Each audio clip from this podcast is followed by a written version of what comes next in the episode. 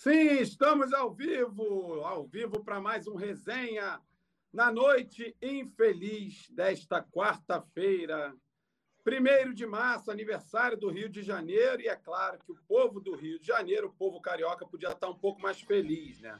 Mas só metade do Rio de Janeiro está feliz. Por que eu digo metade? Porque juntando todas as outras torcidas, você tem mais ou menos a metade e o Flamengo faz a outra metade sozinho. Então tá todo mundo feliz por um lado, triste por outro. Nós que somos rubro-negros estamos muito chateados com o que aconteceu ontem no Maracanã. O resultado realmente muito abaixo do que todo mundo esperava, justamente pelo início de temporada do Flamengo.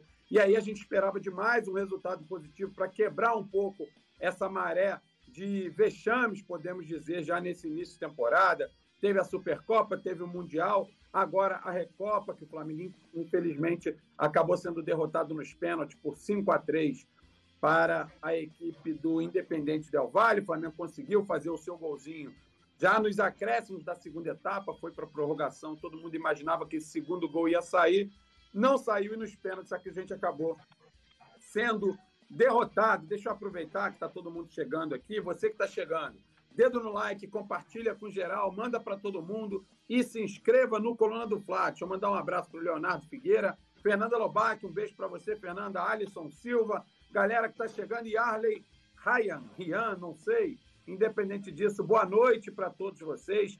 Vera França, um beijão para você também. Aqui é Flá de São Paulo, está dizendo boa noite, está na hora da reformulação, tem que mandar os jogadores malas vazar. Vergonha Santos, Davi Luiz, Felipe Luiz, Léo Pereira, Thiago Maia, Arrascaeta, Everton Ribeiro e Pedro. Vergonha praticamente o time todo aí, segundo a galera lá de São Paulo. Ao meu lado, para a gente debater esse e outros assuntos ligados ao Flamengo, eu tenho o meu amigo Roberto Nazário, o meu outro amigo Paulo Henrique Petit, mandar um beijo também para o Gabriel Almeida, que está aí nas carrapetas, na produção, um beijão para o Gabriel. E você que está chegando, vai deixando o seu like, vai compartilhando no WhatsApp para a gente atingir o maior número de rubro-negros possível por aqui, para a gente trocar bastante ideia. Tá todo mundo chateado, a zoação faz parte, dessa vez a zoação vem do lado de lá, tá tudo certo, e a gente tem que saber entender, porque a gente também vive zoando os caras quando é a gente que ganha. E a gente ganha muito mais do que perde, então eles são mais zoados do que a gente.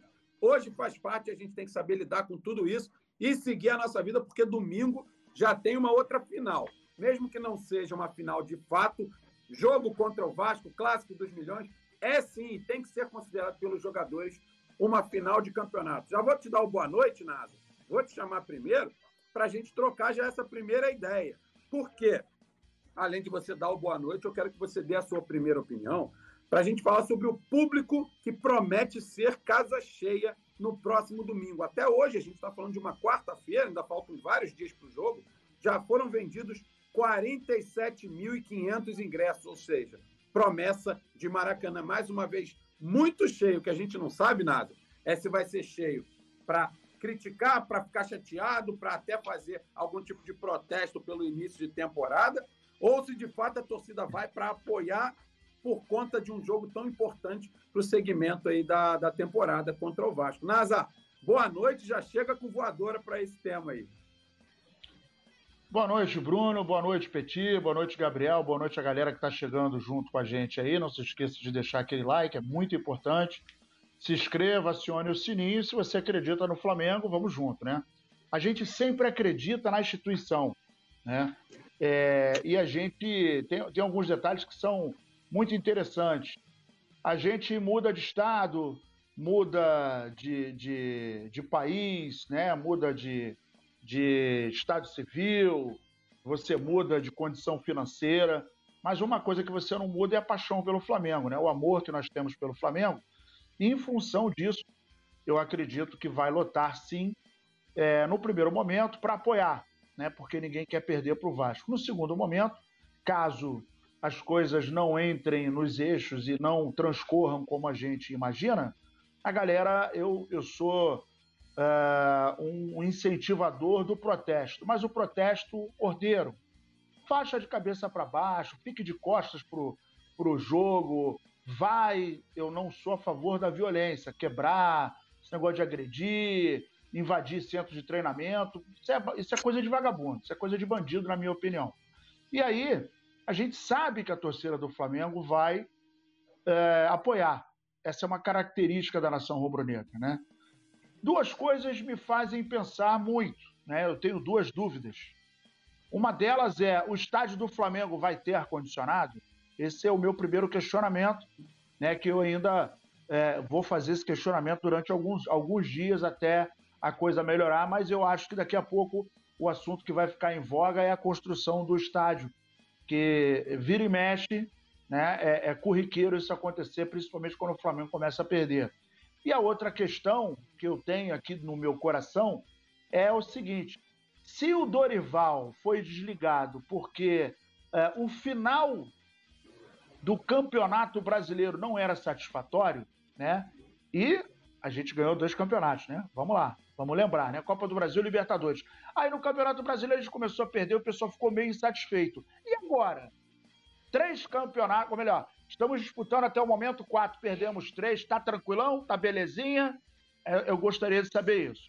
Em relação à questão aí do jogo de, do próximo jogo, não tenham dúvida que o, o, o, aqueles, aqueles rapazes lá que, que são do, do, do, da ratoeira lá, vão jogar como fosse uma final. Não tenham dúvida disso.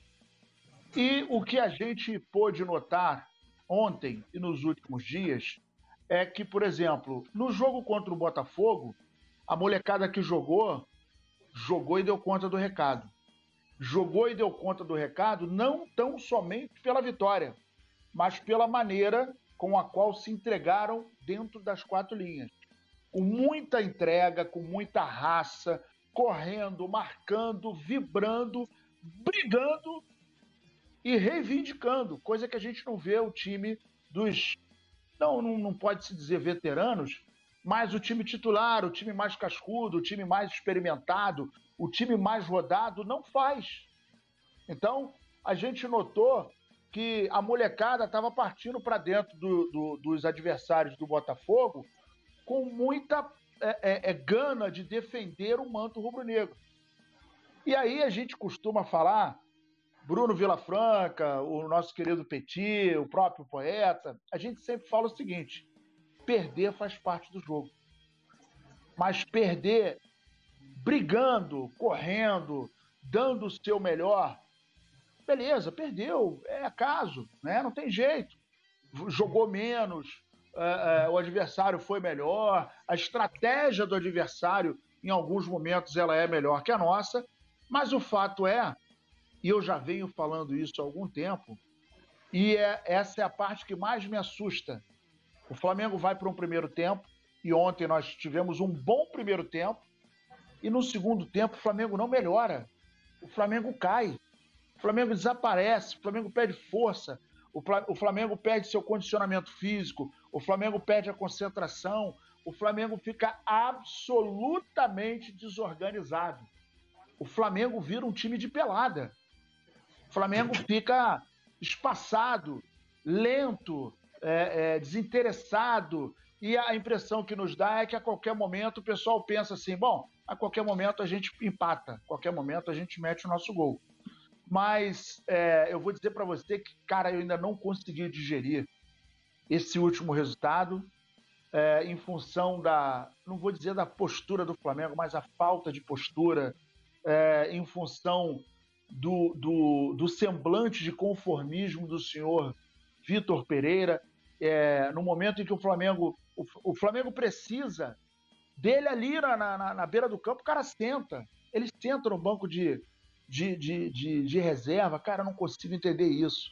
Eu tô tão indignado, tão indignado, eu tô descobrindo que a minha indignação tá tão grande que eu, eu, tô, eu tô a cada vez falando mais baixo, porque se eu começar a falar alto, cara, dá vontade de quebrar tudo, porque é muita, mas é muita falta de eixo, é falta de eixo, falta de organização, é falta de responsabilidade e é falta principalmente de consideração com quarenta e cinco milhões de rubro-negros.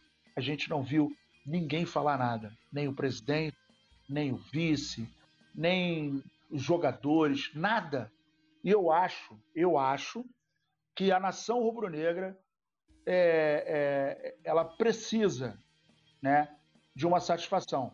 Eu acho que a diretoria do Flamengo, principalmente, deve uma satisfação a quarenta e cinco milhões de rubro-negros. Mas vamos em frente, porque o Flamengo é muito maior e, como diz, como dizia Chico Xavier, tudo na vida passa e isso também vai passar. Tenho certeza disso. Pois é, Nasa, acho que essa questão que está acontecendo com você, que você falou que até agora não digeriu, acho que isso está passando por todo mundo. Ó. Tem até o Tio Baca, que está sempre por aqui, ele é torcedor do São Paulo, está sempre brincando com a gente. Hoje é dia e a gente avisou, a zoação faz parte. O futebol é bacana por causa da zoação também. E hoje é dia da gente ser zoado e faz parte. Tio Baca, um abraço para você. E ele está perguntando para a gente, ó, cheirinho de vice, hahaha, Menguinho. Fazer o quê? Contra isso não dá para a gente lutar. A única coisa que se pode fazer é pedir, orar, fazer com todo, todas as energias positivas para o Flamengo trabalhar para reverter tudo isso, para que a gente possa acabar, de fato, com ah, esse, essa sensação de vice do início da temporada. Então, por enquanto, a gente vai ter que aceitar, e assim é o futebol. Ô, Petit, eu tenho uma pergunta para te fazer em cima desse tema, para você dar o teu boa noite. O Nasa levantou um tema bastante interessante, eu quero fazer um exercício de memória com você, Petit, e com você que está nos assistindo também. Ano passado, isso não estava na pauta não, mas me surgiu agora. Ano passado, quando a gente ainda era treinado pelo Paulo Souza, vamos ver se vocês estão recordados disso, você também, Petit. No início da temporada, é, isso daí mesmo, quando a é, sai para lá, né, é verdade. Mas quando o Flamengo era treinado pelo Paulo Souza, eu acho que vocês vão se recordar, e isso aconteceu até junho do ano passado, até a metade do ano, depois chegou o Dorival. Muito se falava do condicionamento físico do time do Flamengo, que o Flamengo só conseguia correr o primeiro tempo e no segundo tempo o time morria. Curiosamente, não temos mais o Paulo Souza, mas estamos no mesmo período do ano passado em que tínhamos esse problema.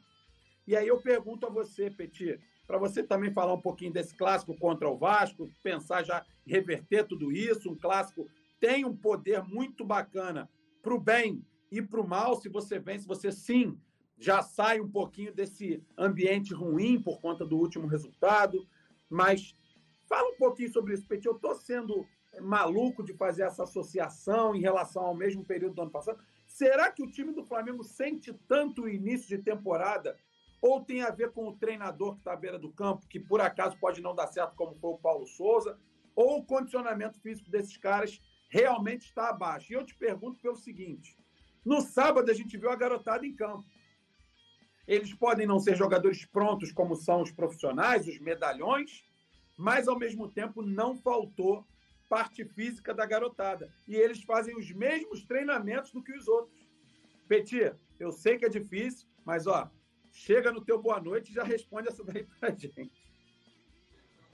Boa noite, Nação Rubro-Negra, boa noite, Bruno Vilafranca, boa noite, Roberto Nazário. Verdade, que você falou a verdade, e eu falei isso aqui ontem, né, no, no nosso pré-jogo, que algumas teorias caem por terra quando você vê o, outros profissionais que atuam menos, mas que trabalham com os mesmos, com os mesmos profissionais correndo mais, né? O time reserva do Flamengo sub vinte faz o, o, o, o, o mesmo trabalho que faz o time profissional.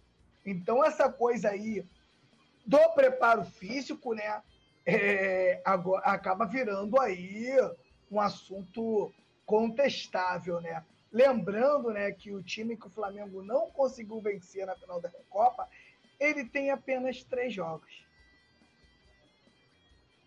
É mole, Nasa, três jogos na temporada. Como é, o que, que a gente pode dizer? Porque a gente viu ontem um jogador, no, o Pereirano, ele tem quarenta e um anos, jogador do Independiente del Valle. Correu pra caramba. Agora eu não tô nem lembrado se ele foi substituído no segundo tempo, mas pouco importa, correu demais. E estamos falando de um jogador de quarenta e um anos. E a gente chama o Everton Ribeiro de velho, com trinta e três ou trinta e quatro. Será que esses jogadores, eu tô falando do Everton Ribeiro apenas como um exemplo, será que alguém no Flamengo, ou alguém, por mais que essa palavra não exista, será que um ou mais jogadores do Flamengo estão, de certa forma, acreditando mais na qualidade técnica do que no preparo físico? Porque o Rodrigo Caio falou e deixou muito claro contra o Botafogo, só a qualidade não basta. E em alguns momentos, me parece, Nazário, que o preparo físico dos caras não é mal feito, até porque, vale lembrar, o preparador físico que temos lá foi o que fez esse time correr muito em dois mil e dezenove, que é o Mário Monteiro. Ninguém discute a capacidade do Mário Monteiro. Foi muito comemorada a volta dele no início da temporada. O que está acontecendo, Nasa? Que esse time está correndo pouco, corre no primeiro tempo sim, mas no segundo tem uma queda brusca no rendimento físico. O que está acontecendo, Nazário? O Flamengo se transformou, é, já tem algum tempo, num grande filme de suspense. A gente não sabe o que, que acontece lá dentro. E é muito estranho, né? Minimamente, muito, mas muito esquisito, você ter um time com a qualidade técnica do Flamengo e não ter essa pegada, né? E se a gente recordar de um passado não muito distante, em dois mil e dezenove, o senhor J J, ele trabalhou uma metodologia em que o Flamengo ficava com a posse de bola, trabalhava no campo adversário e quando perdia essa bola, abafava o adversário para tomar essa bola ainda no campo adversário. Descansava com a bola no pé, né, Nazário?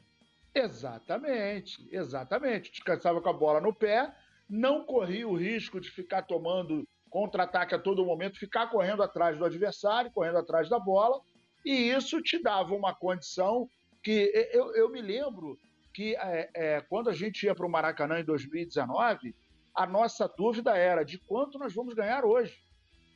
A nossa aposta, né? E a gente foi, a gente teve um, uma, é, uma temporada muito interessante, e na época eu tive a oportunidade de entrevistar na porta do Maracanã um repórter português, né? Quem quiser estar tá aí no, no Coluna, estava eu e o Kika, inclusive, e nós entrevistamos um repórter português que, na época, um dos fatores que ele alavancou e elogiou e deixou é, é, muito...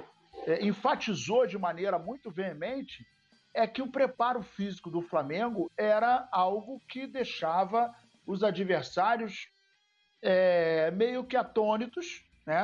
Em função dele estar tá muito, a galera tá muito na ponta dos cascos e funcionar muito redondo. Então a gente via hoje, por exemplo, e eu, eu concordo com o Petit, hoje a gente vê, por exemplo, o Gabigol correndo o tempo inteiro. O Gabigol estava correndo na prorrogação, parecia que ele não estava na prorrogação. E ele se movimentou muito. Alguns idiotas, desculpem os idiotas, mas eu tenho que chamar de idiota. Porque o cara, quando vira pra mim e fala, o Gabigol não faz nada, o Gabigol perde dez gols. Meu irmão, o que aquele cara se movimenta, o que aquele cara é, dá opção de jogo, e inclusive o gol, e perguntem pro meu filho, ele tá aqui vivo pra, pra, pra, pra confirmar. Na hora que o Gabigol pega, dá o tapa pra dentro e olha, e meteu a bola no segundo pau, eu falei, vai ser gol. Essa bola do Gabigol é fatal. Que ele busca alguém que entra no segundo pau. Às vezes vem o Pedro na diagonal, às vezes vem alguém de trás ali, ou dá a bola para dentro, ou encara o gol.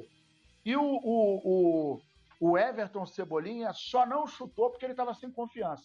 Se tivesse um a zero, ele pegava de primeira. Ele ficou sem confiança. Meu filho até falou assim, ele estava sem ângulo. Eu falei, mas quando o cara está com confiança, sem ângulo, ele mete uma bola cruzada, ele mete uma rosca ali cruzada. Então ele pegou e escorou a bola para dentro e o Arrascaeta acabou é, colocando. Então, assim, a gente vê que alguns outros jogadores, né, e não são poucos, é, o, o, o Arrascaeta é um exemplo, cara. O Arrascaeta não consegue correr como corria, por exemplo, ano passado.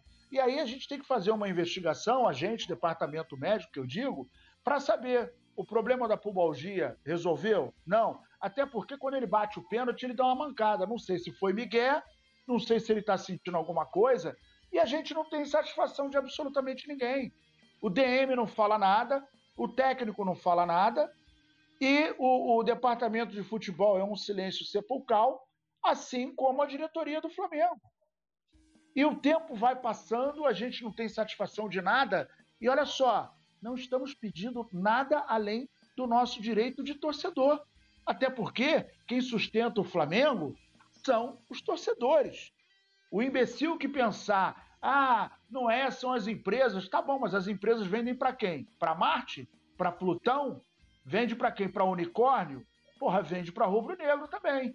Né? Vamos lá, vamos lembrar do banco que entrou e aumentou o seu faturamento em quarenta por cento, as suas ações, o seu, o seu contingente de clientes.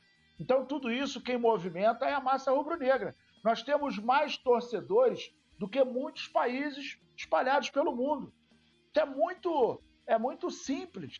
O cara que está presidindo o Flamengo, é, ele tem, é, não, não tem as mesmas responsabilidades, mas ele fala para um número de pessoas que tem em muitos países.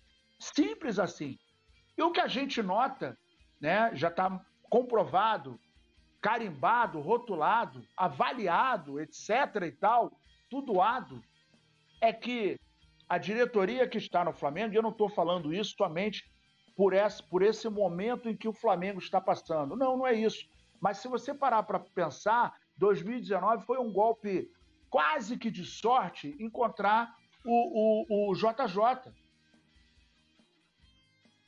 Ele não era conhecido. Quando ele chegou, foi bancado, Pelaipe bancou, coisa e tal, não sei o quê. O cara chegou, modificou tudo, parou, responsabilizou, é, tudo era, era tudo com ele. O cara chamou a responsabilidade e a coisa aconteceu.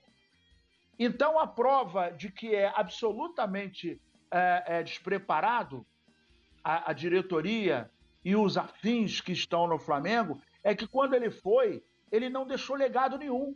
Ele foi embora e nada foi aproveitado, absolutamente nada. Nada, nada, nada, nada, nada. E de lá para cá a gente vem tentando um golpe de sorte atrás do outro.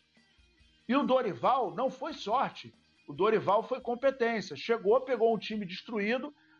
Ele chegou num período em que a gente estava fazendo contra para ver se ia cair ou não, se ia ficar na zona de rebaixamento, coisa e tal. Todo mundo de, com, com, com, com frio no estômago. E ele foi trabalhando, e o Petit ontem repetiu isso. A cada jogo que era realizado, a gente via, opa, melhorou aqui, opa, melhorou ali, opa, o time está evoluindo. E foi subindo a escada. E o Flamengo acabou a Libertadores invicto, conquistou a Copa do Brasil e não conquistou o Brasileiro por questões óbvias, houve uma gordura, ele acabou perdendo alguns jogos, empatando outros e tal, mas o fato é que o ano foi positivo para o Flamengo. E houve uma insatisfação. Não, ele é muito paizão, o time está acomodado, o time está perdendo. Lembrando que o time que começou a perder não era o time titular. Eram algumas peças. E aí, beleza, dá férias para a galera. Mas tinha que ser, rapaziada, olha só, quinze dias depois que todo mundo volta, vamos fazer um projeto dois mil e vinte e três, porque nós temos o campeonato mais importante da história do Flamengo novamente para disputar. Ponto, era só isso. Precisava ser, porra, não, vamos fazer uma grande forma, não é isso. É responsabilidade, é planejamento. Mas o Flamengo não tem planejamento. E hoje, hoje, minha opinião, tá? O Vitor Pereira só continua no Flamengo porque a diretoria tá bancando para não assinar o recibo de burrice. Na minha opinião é isso. E se perder agora pro Vasco, vai ficar pior ainda. E a gente fica escutando esse papo. Não, nós vamos mantê-lo, coisa e tal. Ele faz parte de um projeto. Que projeto? Que projeto? Como que você pode construir um projeto se o seu técnico que acabou de ganhar dois campeonatos agora, o cara fica sabendo pela imprensa portuguesa que ele, porra, que o time está interessado em outro cara, que falou pro seu ex-clube que foi embora porque a sogra... Pô, meu irmão, pelo amor de Deus, cara, isso não é time de várzea. Tá parecendo um time de várzea, time de quarta divisão, de quinta divisão, talvez nem seja é, é, tão desorganizado quanto o Flamengo. Hoje a gente movimenta, hoje não, a gente movimenta mais, mas a gente está falando de um clube que movimenta mais de um bi por ano e que pois perdeu é, né? agora um dinheiro forte nesses três últimos campeonatos. Sem fala, dúvida, Nasa. Inclusive a gente vai falar daqui a pouco sobre isso, tá? Porque esses vexames que o Flamengo vem passando aí, eles tiraram do clube ou fizeram com que o Flamengo não recebesse uma baba, mas daqui a pouco a gente fala sobre isso. Porque agora eu vou abrir um outro assunto aqui que tem a ver com o jogo de ontem, mais uma vez contra o Independiente del Valle, porque mais um recorde foi batido. Além do recorde de público ontem no Maracanã, teve o recorde também de audiência na T V por assinatura, né? O jogo passou na E S P N, a galera ficou em peso, vendo pela T V, mas assistindo e ouvindo pelo Coluna do Fla, inclusive, né? Ficamos no segundo lugar geral né? Porque só ficamos atrás da Rádio Jovem Pan, ou seja, tivemos mais de um milhão e duzentas mil visualizações, a gente tem que agradecer muito a esse número estratosférico que conseguimos ontem, é claro, mas na T V por assinatura, o Flamengo bateu um novo recorde, ou a partida do Flamengo. Esse recorde era da partida da semana passada, do primeiro jogo da final da Recopa. Esse, na semana passada, o, os números chegaram a seis vírgula nove pontos de audiência, que, que é considerado, de fato, um número muito alto para a T V por assinatura, seis vírgula nove pontos em audiência. E aí, não satisfeitos com os seis vírgula nove, no jogo de ontem, o Flamengo, a sua torcida, e é claro que isso a gente tem que considerar todos os antes que também não vivem sem o Flamengo, pararam para assistir o jogo. E se na semana passada o Flamengo deu seis vírgula nove pontos em audiência, dessa vez onze vírgula um pontos em audiência, ou seja, quase que dobrou o que já era um recorde da semana passada. Petit, eu não quero falar sobre números, não, porque eu não sou bom com números e não é legal, não vou entender nada. Eu estou apenas replicando aqui a informação. Mas eu tenho uma pergunta para te fazer. Isso deixa cada vez mais claro que ninguém vive sem o Flamengo, né, Petit? Não só os rubro-negros, é óbvio, mas também aqueles que torcem contra o Flamengo. Todo mundo parou o que estava fazendo para assistir o jogo ontem, né, não, Petit? Ah, depois eles reclamam o porquê o Flamengo arrecada tanto, né? Eles acabam ajudando também o Flamengo. Quem gosta de futebol, assiste ali porque gosta. O time do Flamengo é um time, né, agradável de ver jogar, é um bom time, até porque a galera tem uma memória aí do, do, do, do, do Flamengo campeão de outros anos, então o Flamengo não perde isso. E todo mundo, o torcedor do Flamengo, quer ver o Flamengo vencer, e quem não torce para o Flamengo quer ver o Flamengo perder. E isso aí, meu camarada, causa uma atmosfera muito grande e o Flamengo sai muito... O Flamengo fica satisfeito, né? O Flamengo fica muito satisfeito com isso, que acaba arrecadando muito também com os anti-flamenguistas aí à beira da televisão, né? Recorde de público ontem no Maracanã, recorde do Coluna do Flávio também. Acho que tudo que envolve o Flamengo ontem ficou tudo...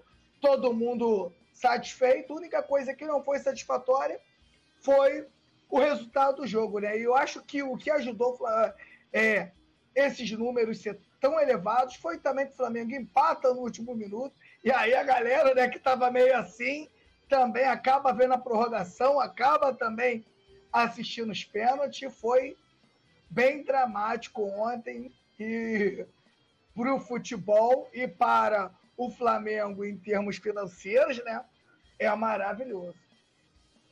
Nasa, você é um cara do rádio, bastante experiente, conhece bem de toda essa questão envolvendo a pontuação de audiência, o que isso gera em receita por conta dos anunciantes. Realmente está valendo muito a pena ser anunciante em qualquer produto que tenha o nome do Flamengo, né? Seja num jogo de futebol, se tiver a marca Flamengo envolvida, é certeza de que esse dinheiro volta duplicado, triplicado. Tá valendo a pena investir em tudo que tem o nome do Flamengo, né, Nath? Volta, e eu aproveito aqui para dizer o seguinte: você que é empresário, não encare o marketing, a propaganda, como um, um custo, é um investimento. E uma vez eu conversei, não me lembro qual foi o ano, foi dois mil e dezoito, salvo engano, é, eu estava conversando com o Bruno, o Bruno Spindel, numa, numa palestra em que o Zico foi.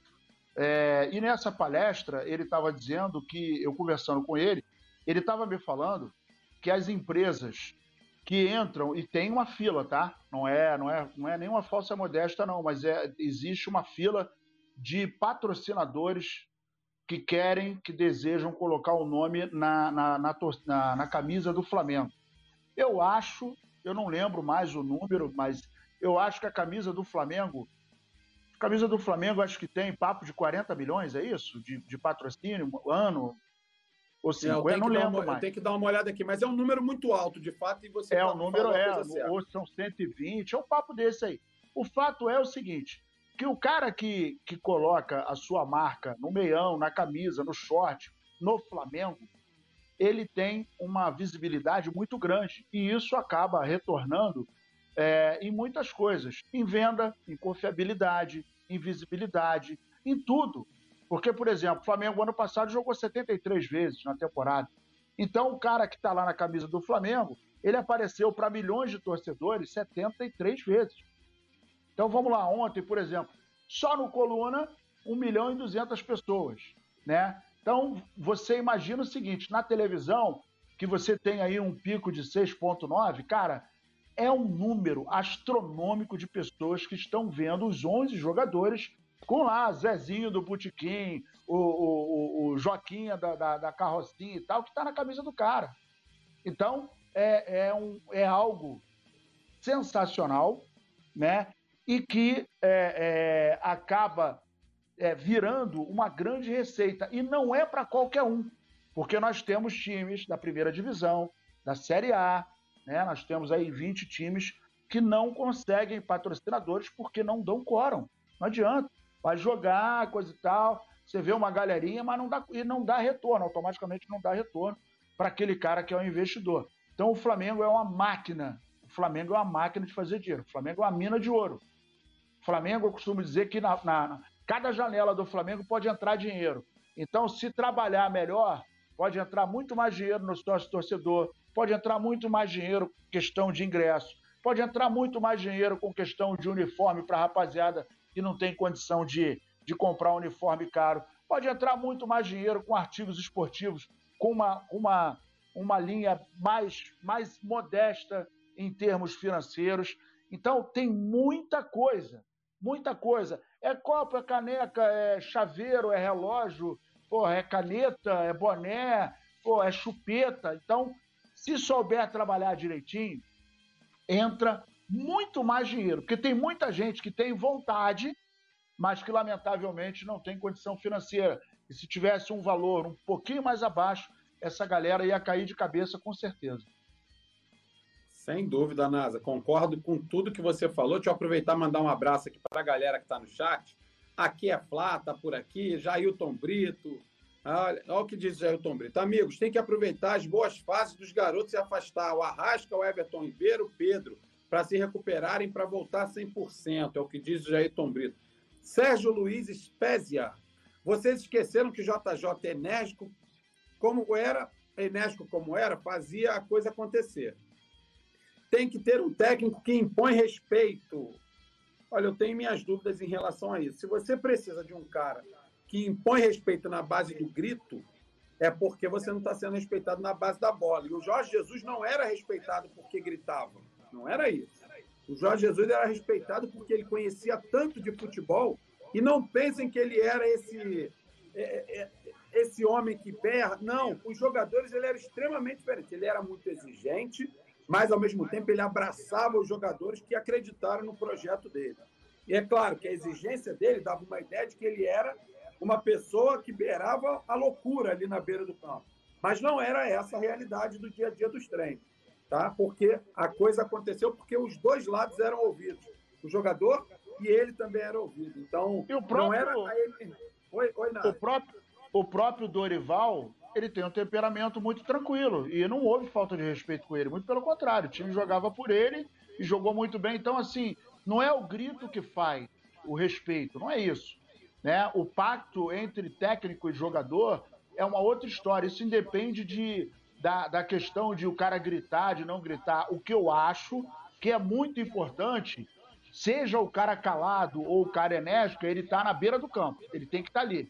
O cara que tenta pra mim, meu irmão, desculpa, mas ele não tá, ele não tá na mesma sinergia, ele não tá na mesma vibe que o time, então ele tem que estar tá ali na beira do campo orientando. Calado, baixo ou gritando, ele tem que estar tá ali na beira do campo. É, eu concordo o, o, com você, que, deixa eu pegar um, um, um gancho aí. O que acontece com o J J? O J J, ele entendia tanto do que ele estava fazendo, ele tinha tanta certeza do que ele tinha, do que ele estava fazendo, que ele falava para os jogadores, ó, que era assim, assim, assim, assado. E quando não acontecia dentro do campo de jogo o que foi treinado, ele ficava maluco. Eu mesmo eu fui instrutor de autoescola, né? Então falava com o aluno lá, ah, irmão, seta, marcha, freio de mão, olha para fora. Aí o cara faz aquilo ali cinquenta vezes repetitivamente. Aí chega no dia da prova com o avaliador, o cara não liga a seta, não olha pra sair, sai de qualquer jeito e é reprovado. Porra, Quem está comprometido com o trabalho passa mal. Eu já cansei de passar mal com o aluno de verdade. Eu tenho certeza que o, o que eu sentia na autoescola é a mesma coisa que o J J sentia no Flamengo quando o jogador treina e não faz o que é treinado dentro de campo. O, aquele time do Flamengo era um time que tinha a sua qualidade técnica, mas era um time extremamente treinado. Basta ver como os gols aconteciam. Os gols do Flamengo, aconteceu vários gols igual. Que é tipo, ué, o Flamengo fez o mesmo gol? Pô, aquilo é treinamento. Aquilo se chama treinamento. Aquilo ali se chama uma forma de jogar. E quando os jogadores, é igual, né? É, você, às vezes você tem um professor aí na faculdade e no meio do ano acontece alguma coisa, troca o professor. Pô, o primeiro era bom pra caramba, você entendia tudo, e o segundo já te deixa marvoando, você tá fazendo a matéria, o cara ali não tá tão preocupado contigo e tal. Isso tudo causa uma diferença gigantesca. Então é assim que o J J ganha o respeito do jogador. E muitas entrevistas, os jogadores do Flamengo falavam assim, pô, mas ouve o Gerson. Gerson falou uma vez, pô, tudo que aquele velho falava acontecia. Ele falava isso, isso e isso aqui. Pô, acontecia exatamente o que ele falou no jogo. Sabe por quê? Porque o cara é um estudioso do futebol. Ele é um cara que, se o Flamengo, por exemplo, o Flamengo pega o Vasco domingo. Se o Flamengo te, se o Vasco tiver um jogo anterior, ele vai pro estádio e vai ver o Vasco jogar. Então, o cara que vivia futebol, o J J, acordava às cinco horas da manhã, dava a corridinha dele, preparava o treino cedo. Quando os jogadores chegavam para treinar, o treino já estava todo preparado. Então, né, essa coisa, ah, que tem que gritar, que tem que... Irmão, você ganha o jogador quando você convence ele do que o seu trabalho é o correto a fazer. Você trabalhando com tantos jogadores e ninguém contesta o seu trabalho, aí beleza, você ganhou. Agora, onde o Paulo Souza perde? Olha só, vem jogar de... Bota o menino lá para jogar de lateral esquerdo, o Marinho, pega aqui o Everton Ribeiro, também troca de lado. No primeiro momento o jogador vai aceitar, porque vai, porra, se o cara tá fazendo isso, alguma coisa de bom ele tá trazendo de outro clube. Vamos lá. Quando as coisas começam a não dar certo, os caras já começam a desconfiar, mano. Já começam a um falar com o outro. O grupo do WhatsApp já começa a ficar mais quente. E começa aquilo, começa aquilo, o cara vai perdendo, perdendo, perdendo, perdendo, perdendo. O Vitor Pereira perde uma final, perde duas, perde três. Tu acha que o grupo já não está desconfiado? Um grupo que é tão vencedor, porque eu, sinceramente, o Nazário e Bruno e a galera que está ouvindo, eu acredito nesse grupo, cara.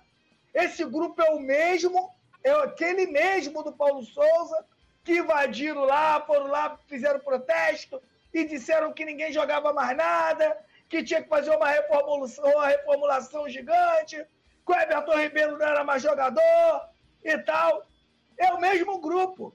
Esse grupo aí é o atual campeão da Copa do Brasil e o atual campeão da Libertadores. Esse grupo, em termos de qualidade, na minha humilde opinião, ele não tem nada a provar. Nada a provar para ninguém. Agora, tem que continuar ganhando. Tem que continuar ganhando. E, o, o, e na minha opinião, não sei se vocês concordam comigo, a pior coisa que pode acontecer para esse grupo é a troca de técnico. Troca de técnico para eles é, é, é difícil. Porque esse time, o, o Bruno, ele é montado para ter a bola. Esse time não é um time que foi montado para jogar com linha recuada. Esse time é montado para controlar o jogo. Esse time é montado para ter posse de bola. Esse time é, é montado para triangular. Esse time é um time muito experiente. Então, se você traz um técnico que, fa, que, que, que, que tenta montar um Flamengo igual o Abel Braga, igual o Luxemburgo, que igual esses ou outros brasileiros aí, o Flamengo não vai dar certo. O Flamengo tem que ser um técnico inovador. O Flamengo já fez o melhor primeiro tempo, já me deu um alento. Se a gente não for aqui avaliar resultados, se a gente for avaliar um desempenho, aconteceu muita coisa de bom, principalmente no primeiro tempo. do jogo. O Flamengo já adiantou as linhas. O Flamengo é um time ontem, pelo menos ontem, já marcou mais à frente, já pressionou o adversário. A gente já viu um lado direito trabalhar melhor com o Varela e com o Everton Ribeiro, principalmente no primeiro tempo. Então, coisas que é ali que pode, que pode dar certo. Mas agora, o, Coutu, o que o Bruno fala, eu não vi nem poucas pessoas falar. É natural que o Flamengo esteja passando por esse processo agora, porque a gente está no início do ano e no início de temporada. Agora, quem planejou o ano de dois mil e vinte e três do Flamengo, que ninguém vem falar, é que é o responsável por isso tudo. Porque eu, eu, eu, Petit, que não trabalho dentro do Flamengo, eu sabia que o Flamengo teria três finais para disputar. Como é que eu dou quarenta dias de férias? Como é que eu ia permitir uma troca de técnico? A não ser se fosse impossível. Agora, se fosse uma coisa que desse para desenrolar, eu ia desenrolar. E eu não teria... depois. Podem falar o que quiser. É, é, é, sou eu. Isso aí é meu. Não teria deixado nem o Rodinei e nem o João Gomes ter ido embora. Não teria. Antes de eu fazer o time entrar numa engrenagem tão perfeita que qualquer outro jogador que eu colocasse ali funcionasse. Antes disso, não. Eu acho que isso tudo atrapalha o, o, o início de ano do Flamengo e o, o Vitor, ele é responsável, porque ele é o técnico, mas ele não é o total culpado de tudo que aconteceu com o Flamengo nesse início de ano. Eu concordo com você, Petit. Eu acho que o jogo de ontem, principalmente no primeiro tempo, o primeiro tempo, na verdade, para todos, não é só o Bruno que está dizendo, mas o Bruno também está dizendo. O primeiro tempo do Flamengo ontem foi impecável. O, Flamengo, o primeiro tempo do Flamengo ontem foi de massacrar o Independiente del Valle. E calhou da bola bater na trave uma vez, no travessão outra vez, e a bola não quis entrar. A gente viu, é claro que tinha tudo para ser diferente. Mas como jogo, eu já vi evolução no time do Flamengo ontem. O problema é que isso para, e é natural que pare, quando você não consegue vencer. De fato, vencemos o jogo, mas não levamos o título. Então, é claro que está todo mundo na bronca. Mas pensando em evolução, eu vi alguma evolução. Agora, o que eu vi de evolução tática no time do Flamengo, que massacrou no primeiro tempo, eu deixei de ver no segundo porque a evolução física estava caindo. Ou seja, se o Flamengo evoluiu taticamente, mas precisa correr mais para fazer a tática funcionar, no segundo tempo não tem tática que funcione se você perde rendimento físico. Isso para mim também ficou claro. O Flamengo não chutou tanto no gol no segundo tempo como, como chutou no primeiro. Mas vamos fazer o seguinte, vamos virar a pauta, daqui a pouco eu vou ler o chat de novo, porque agora é a hora da gente falar de um dos caras que tem sido mais contestados aí nesse Flamengo, principalmente depois dessa derrota de ontem, que foi, eu digo derrota porque o Flamengo perdeu o título, então é derrota, não tem a vitória um a zero, derrota. O Santos, o goleiro Santos, inclusive a produção tem uma arte aí para colocar na tela, porque o Santos vem sendo muito contestado por conta dos pênaltis. Ele teve dezoito penalidades em que ele esteve ali no gol, dezoito pênaltis contra o Flamengo, e dessas dezoito penalidades contra o Flamengo e contra o Santos, foram quinze gols, duas bolas para fora e uma bola apenas defendida pelo Santos, que foi inclusive no Mundial de Clubes, no jogo contra o Al-Ahly, né, na disputa pela terceira posição. Ô, Nazário, eu vou começar com você, eu tenho depois no final, vou deixar vocês falarem, darem as opiniões, mas depois eu vou falar um pouquinho sobre esse assunto. Eu passei vinte anos ali debaixo dos, das três traves, eu entendo um pouquinho desse assunto, principalmente porque executei essa função, mas eu quero também a opinião de vocês e quero a opinião da galera do chat, porque todo mundo tem que falar sobre esse assunto. Como é que você vê isso, Nasa? Você vê como, olha, mérito do jogador, é ele que bate, é ele que tem que fazer o gol, o goleiro nessa hora, ele não tem grandes obrigações a não ser tentar defender alguma bola defensável, porque de fato é muito difícil defender um pênalti. Ou você acha que, de fato, ele tem responsabilidade nesses números? Porque se a gente for olhar somente para os números, sem a dificuldade, sem a frieza, ou melhor, sem olhar a dificuldade que um pênalti para o goleiro impõe de dificuldade, ele tem um aproveitamento de cinco vírgula cinco por cento. E, de fato, os números são muito baixos. Mas como é que você enxerga isso, Nasa? Pênalti contra o Flamengo tem quase sempre dado gols aos adversários. É, é, o pênalti, há muitos anos, é, as pessoas falavam que era a loteria. Não é mais, né?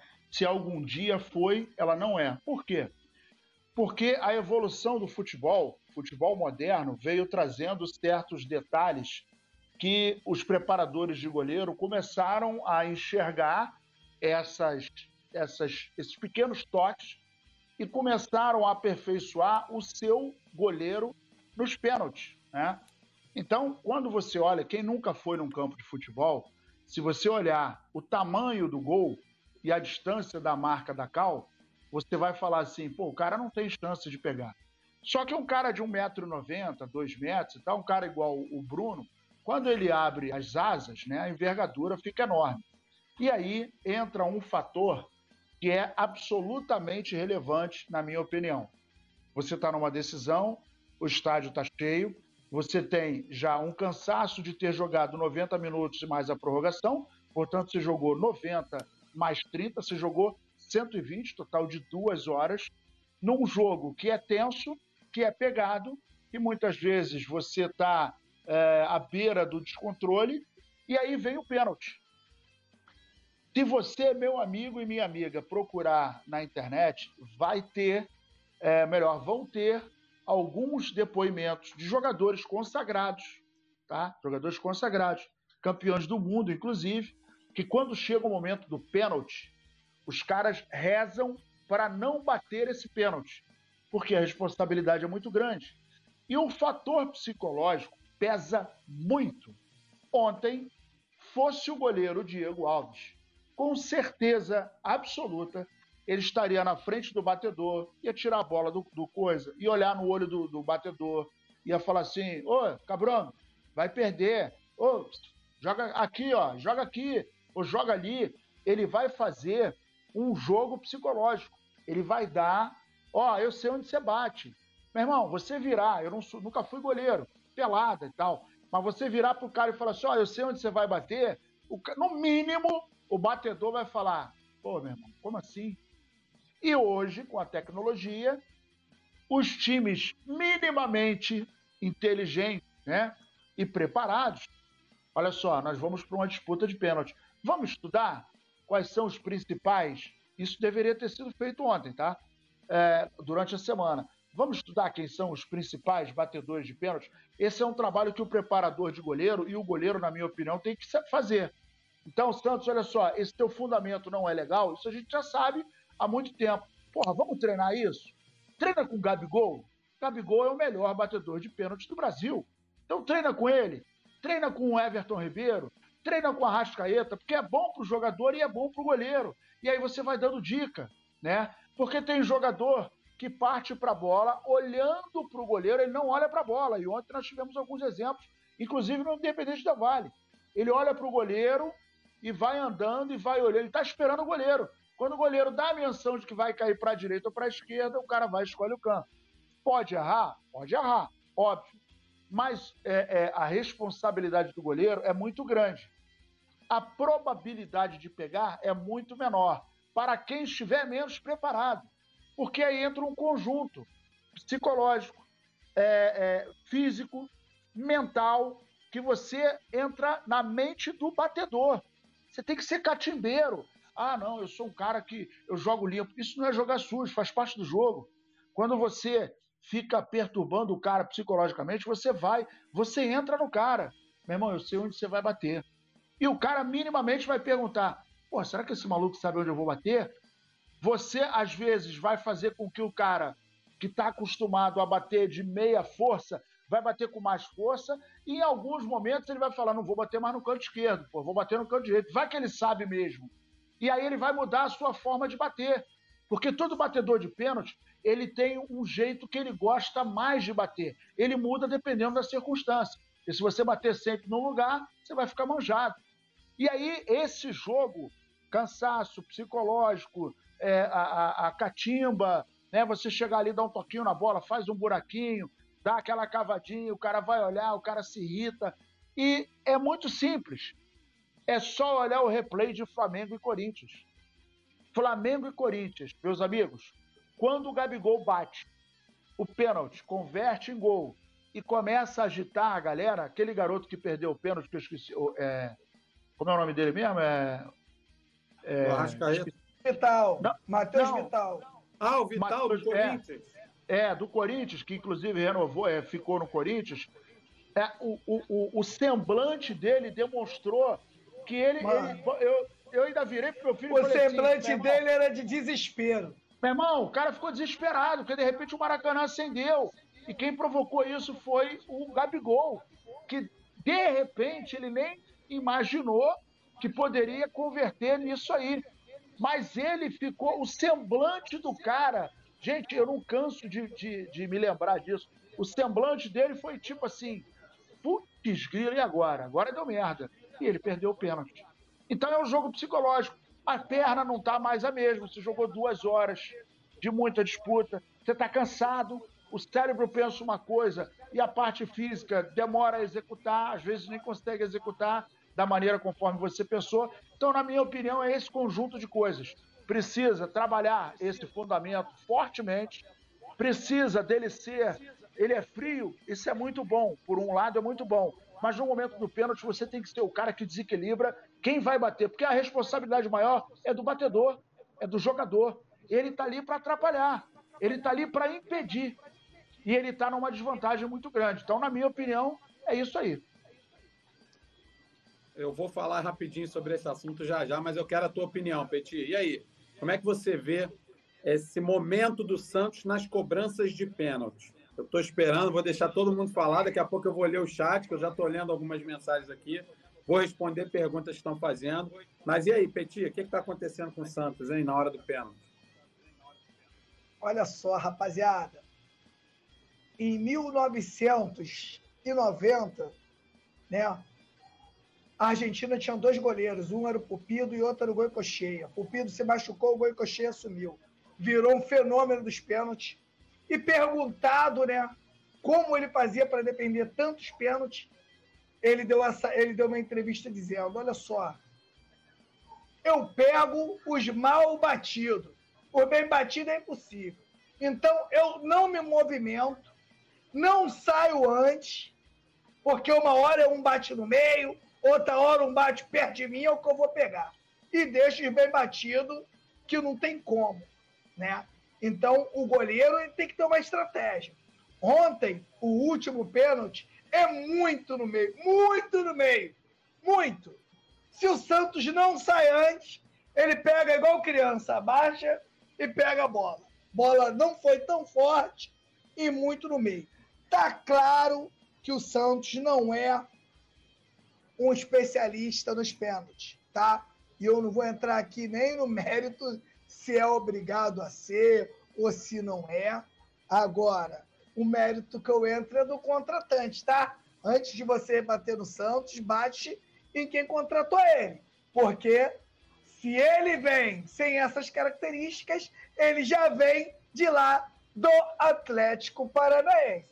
Diferente do Diego Alves, que quando ele chega no Flamengo, todo mundo sabe, ó, o cara que vem aí é pegador de pênalti, hein? É um cara catimbento. Eu adoro o Diego Alves, cara. Foi uma pena o Diego Alves ter tido tão pouco tempo de Flamengo, né? Com essas lesões atrapalhando ele, porque ele é o Cebo, né?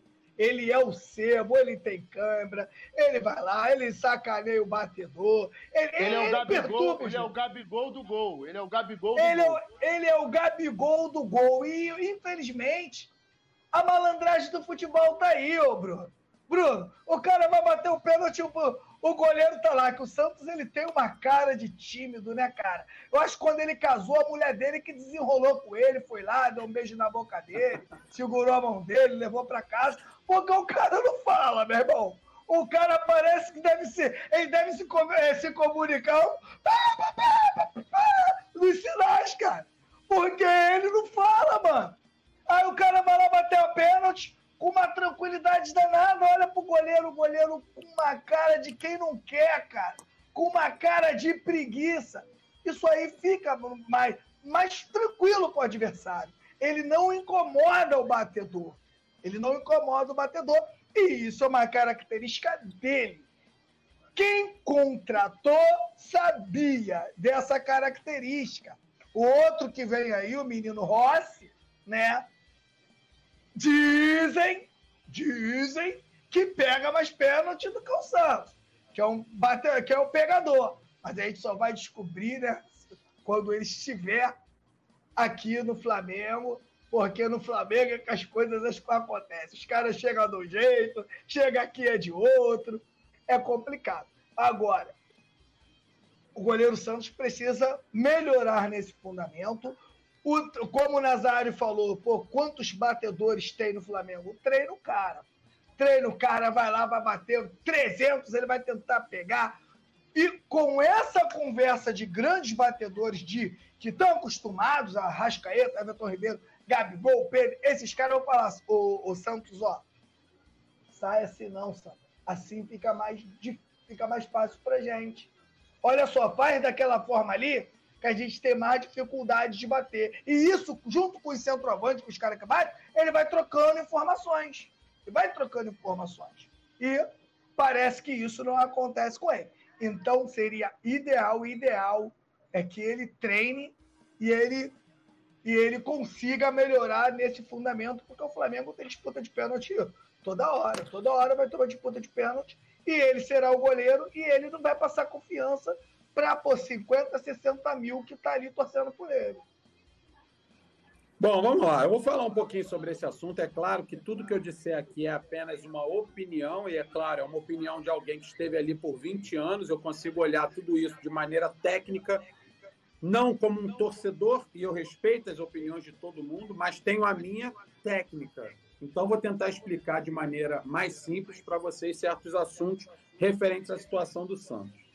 É, eu estou olhando aqui, por exemplo, o Edmilson Melo colocou Bruno, Nazário e Petit. Será que o Vitor Pereira não está cego e que não enxerga que Santos está em baixa assim?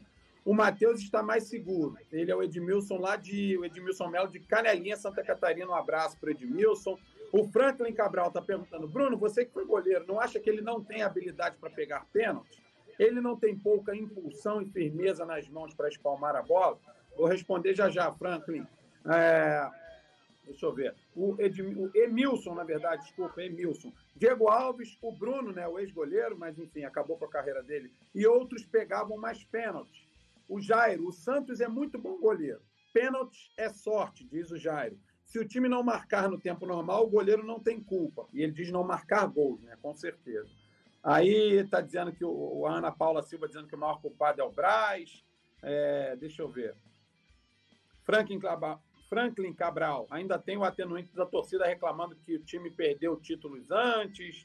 A Fernanda Lobac diz que o Santos está decepcionando muito. Enfim, vamos lá. Gente, uh, existem as questões que a gente levanta e que nem tudo se aplica à realidade.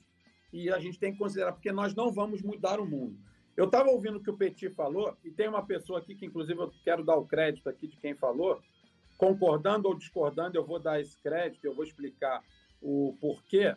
Deixa eu ver se eu acho aqui. Ah, é o Marcos Nobre. O Marcos Nobre falou, em cima do comentário do Petit, que falou do Goycochea, ele falou assim, o cara vem falar em mil novecentos e noventa, estamos em dois mil e vinte e três, irmão. Ô Marcos, olha só, eu respeito sua opinião, mas eu concordo com o que disse o Petit, eu vou te explicar por quê. Por dois motivos. A bola é do mesmo tamanho e o gol também. E a distância para o gol continua a mesma, apesar de todas as mudanças no futebol. Isso tem sim que ser considerado.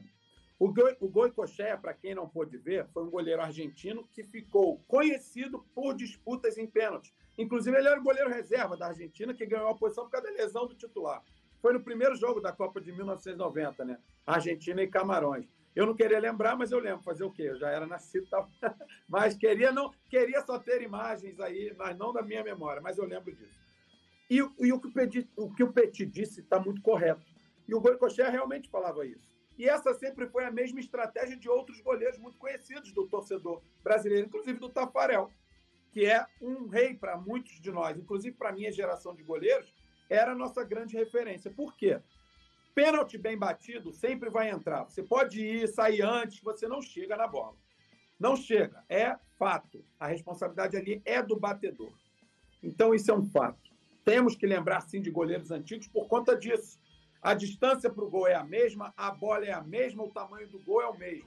Nada mudou. E, em relação e outra, a... e outra, só para pegar um gancho, né? Porque tem, tem, tem uma galera que acha que o futebol nasceu agora, né? Tem a galera que acha aí que o Pelé não jogou, que o Zico não jogou. Os batedores dessa época aí, eu vou citar alguns aqui. Marcelinho Carioca, Djalminha, um tal de Romário, Stoichkov, Rage, só maluco brabo. Só ma... Aquele da, da Holanda, o Kluivert, só maluco brabo. E quando um goleiro pegava o pênalti de um daqueles caras ali, meu irmão, é porque o cara era muito bom. Só pra galera aí que acha que o futebol nasceu nos anos dois mil, pra explicar que tudo tem uma evolução e que a maioria daqueles jogadores seriam craque hoje, porque o que o, o, que o, o futebol perdeu, né, de, de qualidade técnica foi muito grande. Concordo com você. Vamos lá, vamos continuar aqui em relação ao Santos. Vamos deixar muito claro o seguinte: quando um diretor ou quando um técnico ou um preparador de goleiros avalia a contratação de um goleiro, muito pouco se fala da capacidade de pegar pênaltis em disputas por pênaltis. Por quê? Porque o goleiro vai muito além disso. Ninguém vai contratar um goleiro porque ele é pegador de pênaltis. Não é isso. O Diego Alves, é uma injustiça o que fazem com ele, dizendo que a carreira dele foi o que foi, porque ele era um grande pegador de pênaltis. Não. O Diego Alves era um grande goleiro durante noventa minutos. E isso tem que ser lembrado. A disputa por pênaltis é quando o seu time não vence nos noventa minutos. Mas o goleiro tem que estar atento aos noventa minutos. Ele não tem que estar ali só para disputa por pênaltis.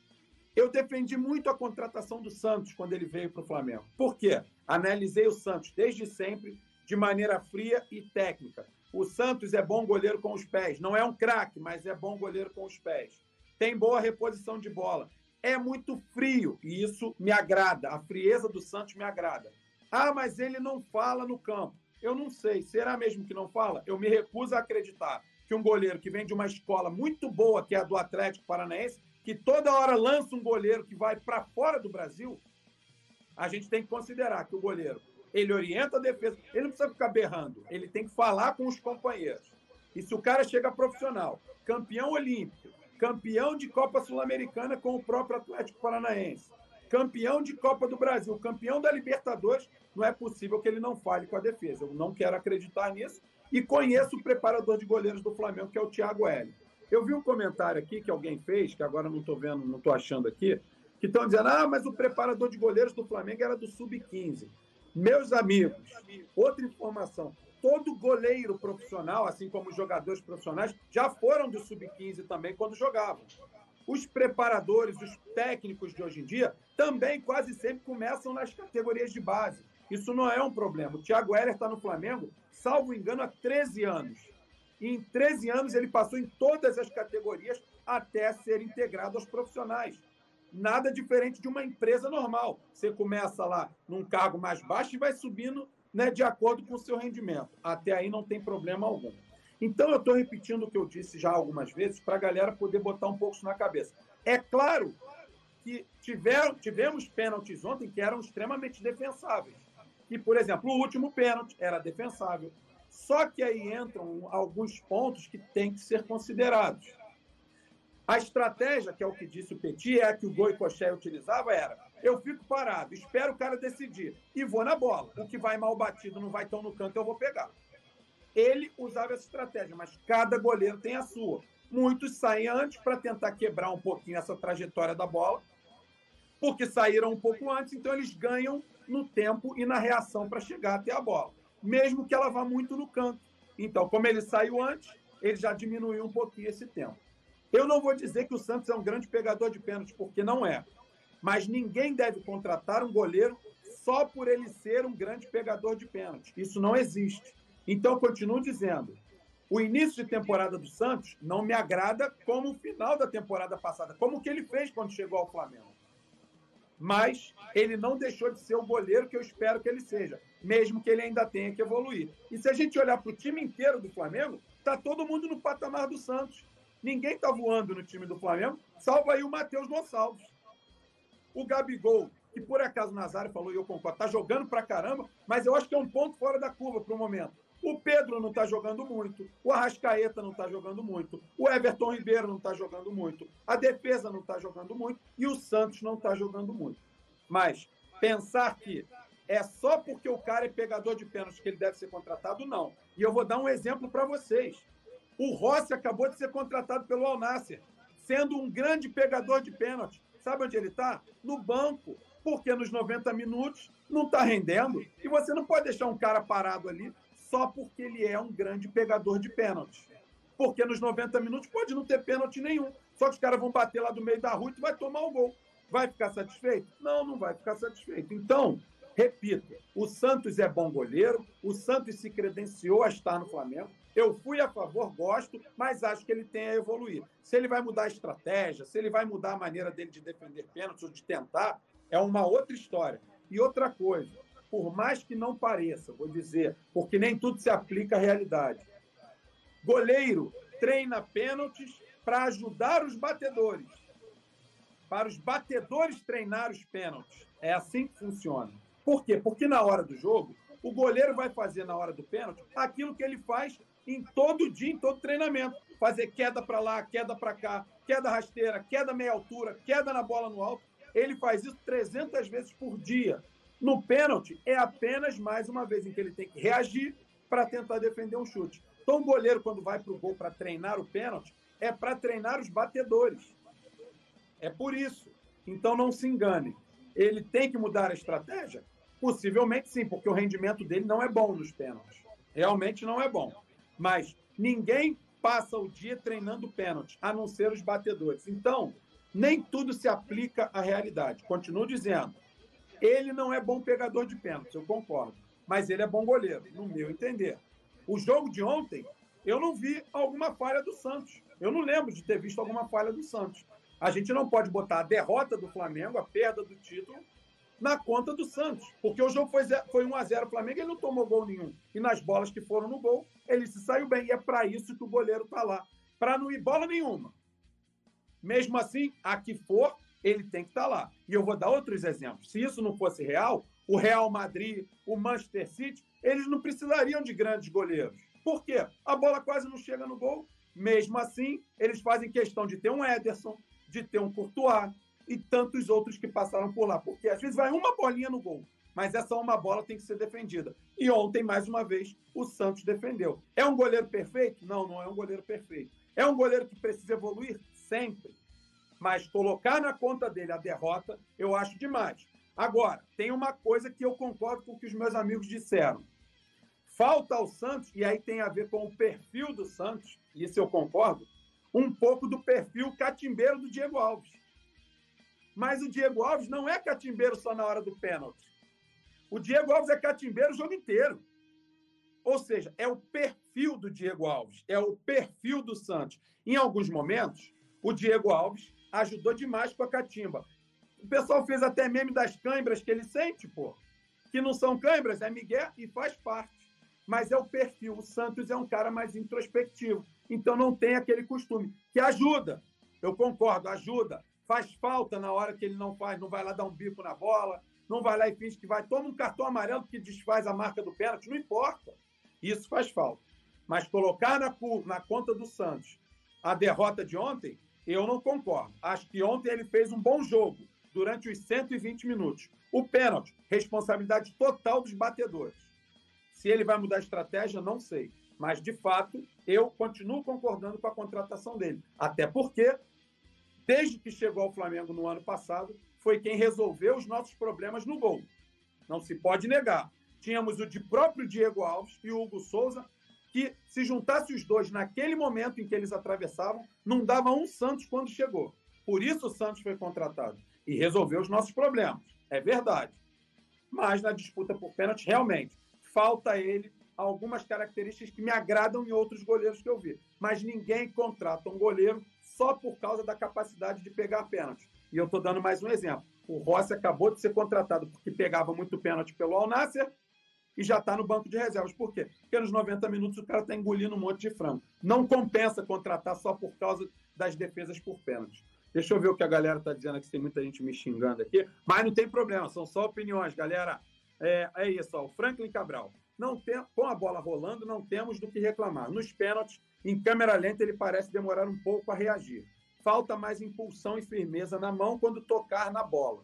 Mas ele não, mas ele não teve culpa. E a bola que ele tocou ontem, que foi o primeiro pênalti do Del Valle, se não me engano, a bola foi muito bem batida. O fato de tocar na bola não quer dizer que você frangou porque tocou na bola. O Elton, quando tomou aquele gol do Pet em dois mil e um, lá no ângulo, ele tocou na bola. Só que ele não chegou inteiro para fazer a defesa. Isso tem que ser considerado também. O grau de dificuldade de uma cobrança de pênalti é altíssimo. É altíssimo. Então a gente tem que considerar. Agora, repito, pode ser que ele trabalhe alguma coisa para melhorar? O tempo de reação? Pode ser. Mas, repito, eu sou totalmente a favor da contratação que o Flamengo fez. No momento em que ele chegou, até o final do ano passado, ele estava muito bem. Esse ano, assim como todo o time do Flamengo, me parece um pouquinho fora de ritmo. Mas o restante do time também está. Então, para mim, é um problema geral e não um problema do Santos. É que também é muito comum quando o time não vence ou quando perde um título da maneira que foi, tá todo mundo pé da vida, é natural que a gente casse as bruxas. Eu não concordo que essa bruxa ontem foi o Santos, porque durante os noventa minutos os jogadores tentaram de todas as formas, a bola não entrou, a trave atrapalhou. Então, o Santos, para mim, ontem, não é o culpado pelo, pelo insucesso do, do Flamengo. Vamos embora virar a pauta, porque senão o Gabriel vai chamar a nossa atenção aqui. Ô, Nazário, olha só. Falamos sobre isso um pouquinho no começo do programa, agora a gente vai continuar. Com mais essa derrota, né? Eu repito, derrota. Não vencemos o título, então fomos derrotados. O Flamengo está deixando de faturar só esse ano cerca de cinquenta milhões de reais por conta é, desses vexames, né? A gente está chamando de vexames porque uma eliminação na semifinal do Mundial é um vexame. Perder ontem no Maracanã da maneira que foi, né? Depois de ter tentado, mas enfim, era no Maracanã, só um a zero, foi outro vexame. A Supercopa eu achava um jogo mais igual, não considero vexame perder por quatro a três, não. Mas já são menos cerca de cinquenta milhões, Nasa. Tem muito dinheiro o Flamengo? Tem. A gente falou dos patrocínios. Mas dinheiro, quanto mais melhor. Ninguém aqui é hipócrita. E o Flamengo está deixando de faturar uma grana boa aí para o restante da temporada, hein, Nasa? E aí é, a gente nota que chegou a conta, né? Isso aí é a conta, isso aí é o valor e o tamanho da desorganização que começou em dois mil e vinte e dois. Um, um número demasiado de dias para as férias, né? O retorno é, a, depois, acho que muito depois do que deveria, uma preparação física que não, tá, não, não, não foi condizente com os objetivos. Então, assim, para você conquistar um título no futebol, você tem que ter determinação, dedicação e disciplina. O Flamengo não se dedicou, não teve disciplina. E a dedicação a gente notou em, algum, em alguns jogadores só. Né? Por exemplo, o Gabigol, é, eu e o Petit, a gente vem falando desde o início do ano que ele é um cara diferenciado, mas é um cara que se cuida. E isso acaba reverberando em campo. A gente está vendo o Gabigol inteiro. Ontem, na, na, na prorrogação, parecia que ele não estava jogando a prorrogação. Ele tinha mais perna. É, ele jogou do lado direito, jogou do lado esquerdo, veio buscar bola no meio campo, fez o cruzamento que, que o Cebolinha escorou pro, pro Arrascaeta. Então, assim, é, a conta chegou. Esse dinheiro que não está entrando, e todo mundo gosta de dinheiro, por mais que você tenha uma situação financeira equalizada como clube, mas são cinquenta milhões que você podia é, contratar um jogador. O Flamengo acabou de, de perder um, um jogador. Que, um jogador que você poderia colocar no, no elenco para disputar o restante da, da temporada. E aí, mais importante que o dinheiro, para mim, é, foram os títulos, né?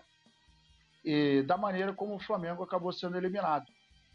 E aí, aquele detalhe: dos sete, três foram embora.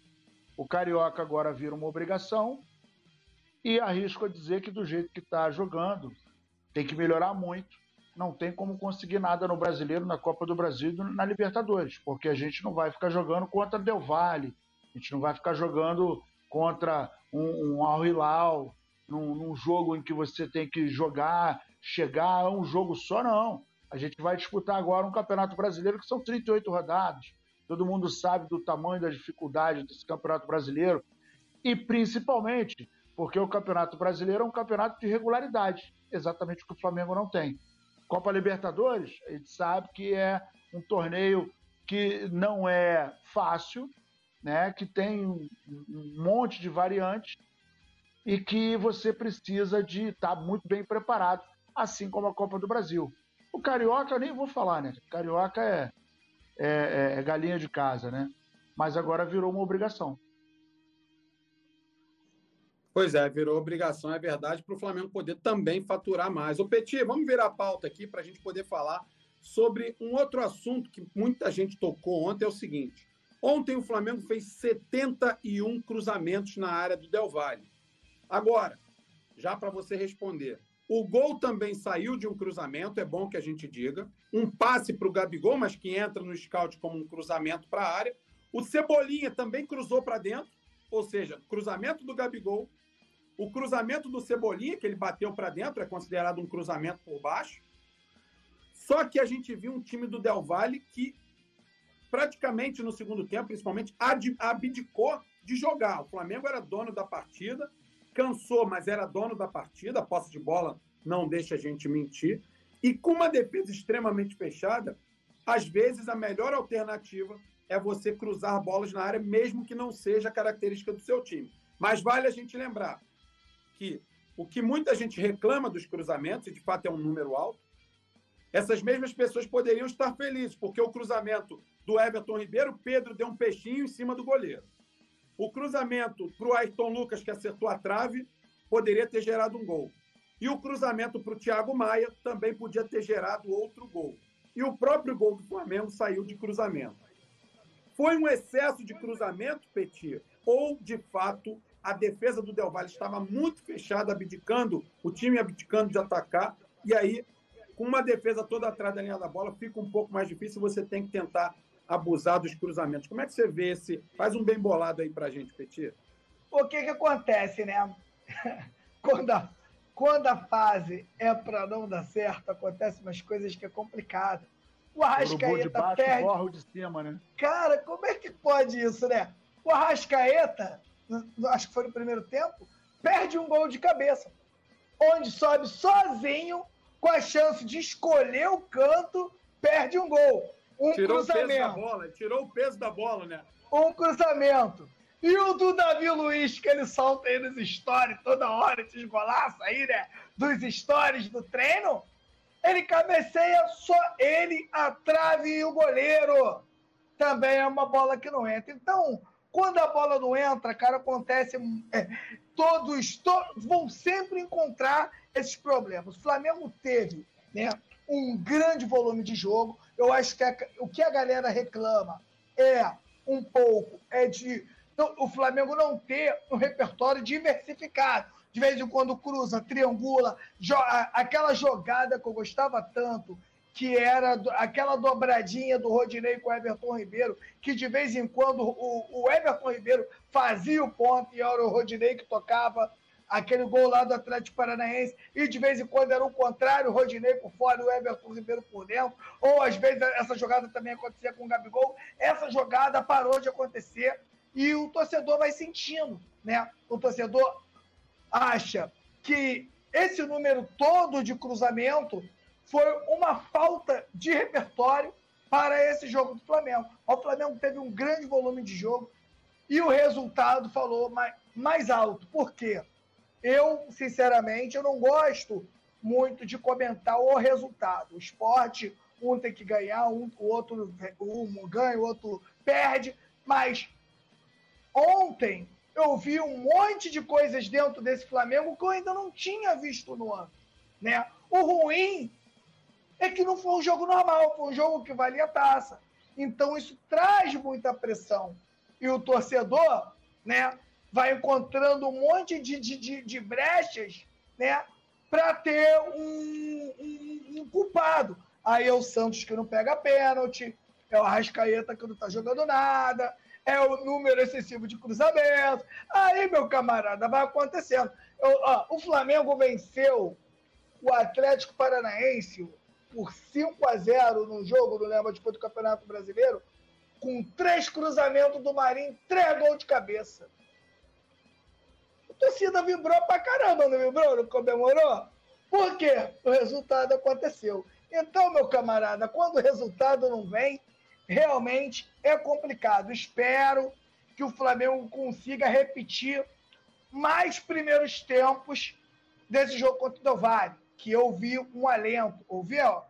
Uma coisa que eu vi de bom, sair um pouquinho da pauta, a entrada do Gerson, ou o cruzamento do Gerson, o lançamento do Gerson, eu tava com o Jeep, irmão.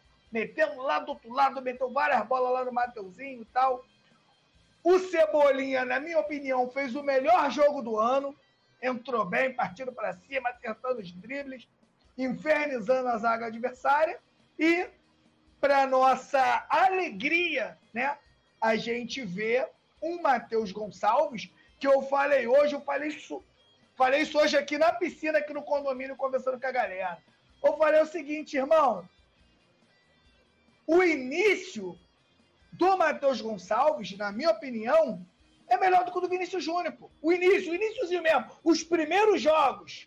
Os primeiros jogos. Depois não, depois o Vinícius, Vinícius Júnior vai ganhando cancha, já larga o lençol e tal. É, um, um, uns, um, uns gols aí brabo. Mas o início, o Vinícius Júnior começou meio inibido, bem. Matheus Gonçalves começa melhor que o Vinícius Júnior na temporada. Então, o, o, esse Matheus Gonçalves, ele tá com... Ele tá com, esse moleque, ele tá com pinta de craque. Tá com pinta de um, de um surgimento de um grande jogador. Por quê? Vem do Flamengo, vem numa pressão, e você entra no jogo daquele, e parecia que ele tava disputando a copinha. Não sei se vocês viram os dados, ele acertou cem por cento dos dribles. Ninguém tomou a bola dele. E se ele faz o gol, irmão, aí deve livre. Aí acabava tudo. Então é uma grande surpresa. O Flamengo, como encontrou o Reinier naquela época, encontrou o Lázaro, hoje encontra mais um jogador que pode sim nos ajudar na temporada, né? Então, voltando a falar, né, da pergunta principal, que foi o número excessivo de cruzamento, acho que é isso. Acho não, tenho certeza que é isso. O torcedor acha que esse número de cruzamentos foi em função de uma falta de repertório do Flamengo. Até porque, na minha humilde opinião, o Flamengo faz o jogo que fez, mas pela qualidade dos jogadores.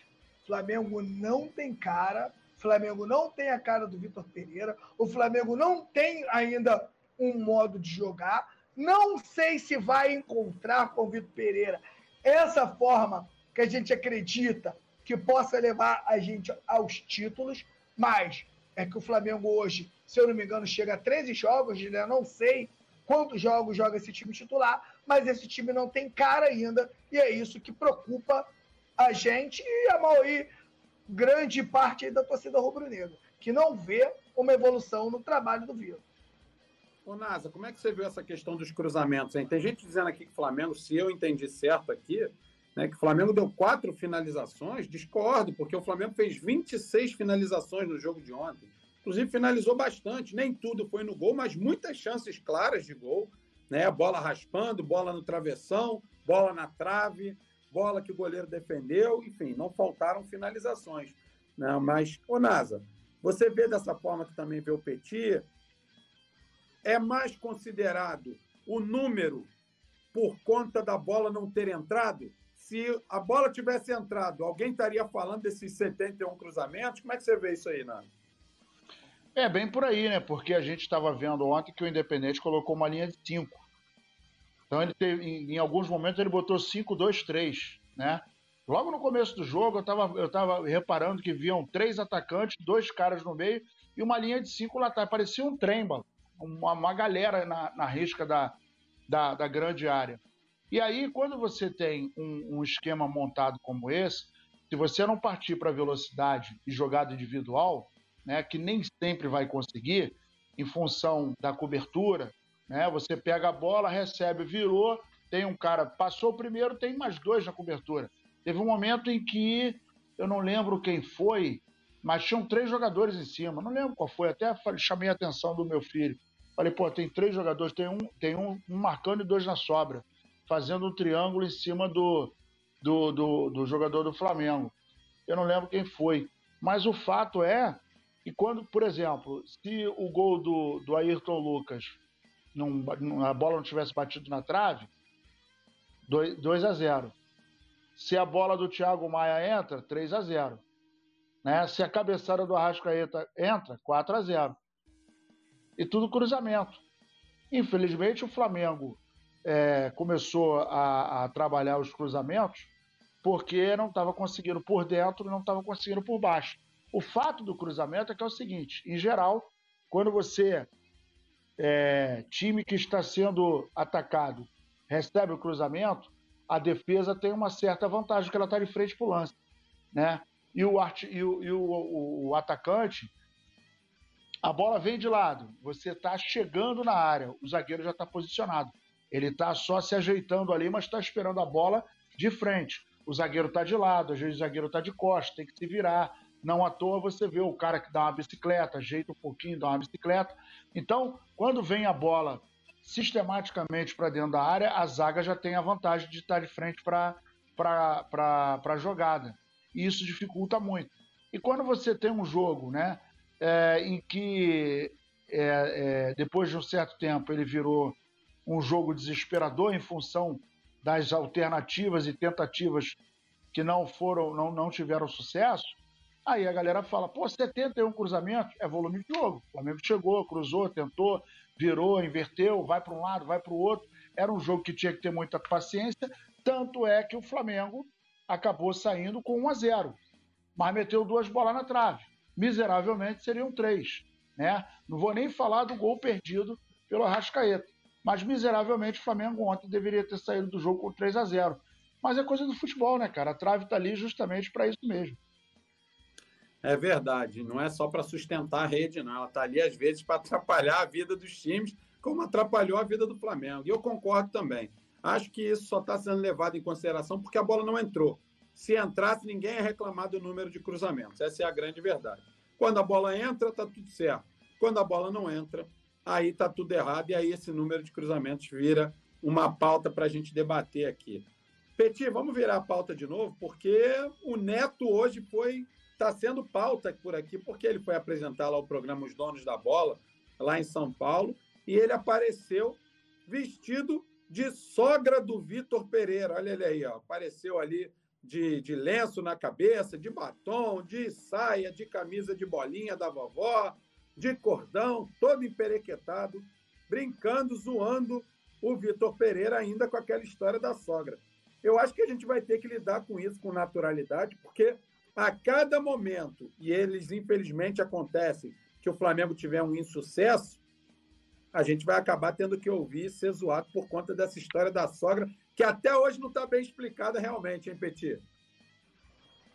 Isso faz parte do futebol, né? Eu, particularmente, quem me conhece aí sabe que a zoeira, eu adoro a zoeira, a produção do, do programa O Dono da Bola sabe que isso dá audiência, sabe que era o Brasil todo contra o Flamengo, e se o Flamengo perde, você tem um assunto que você possa explorar, com certeza esse assunto vai ser explorado.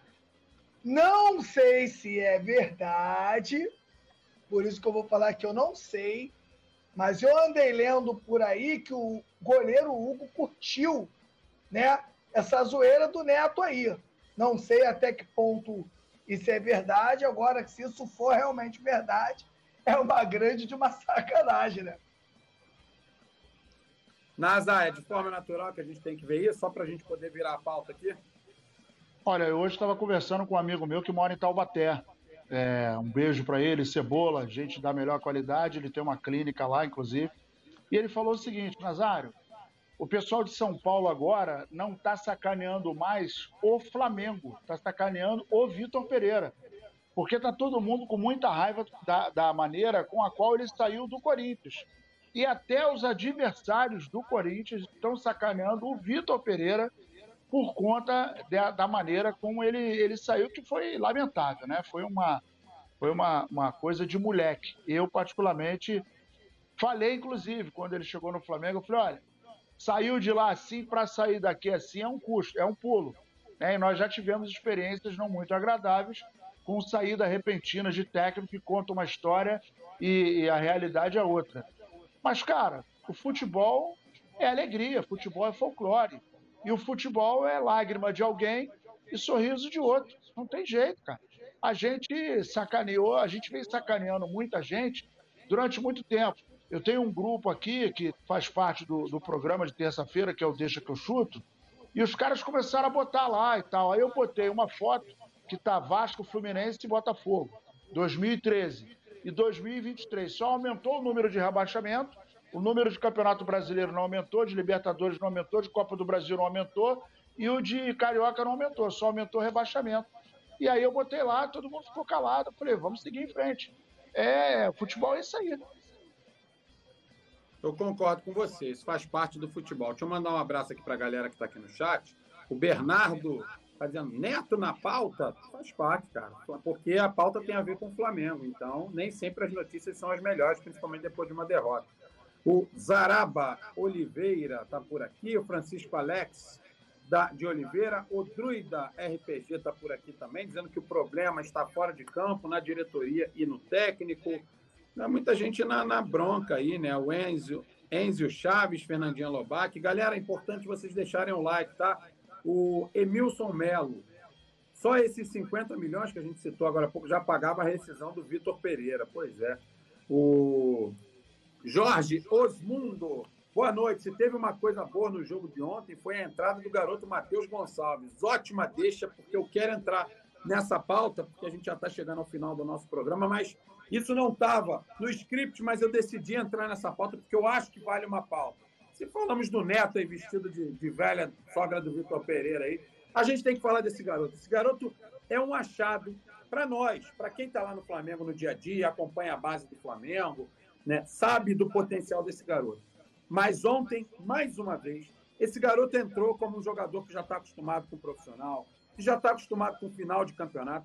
Ele entrou não tomando conhecimento de quem estava à frente dele. Se era o marcador com trinta anos, com vinte e cinco, com trinta e cinco, com quarenta anos, ele estava passando por todo mundo como queria. É claro que ali na tomada de decisão, cruza ou chuta, ainda falta alguma coisa, isso faz parte.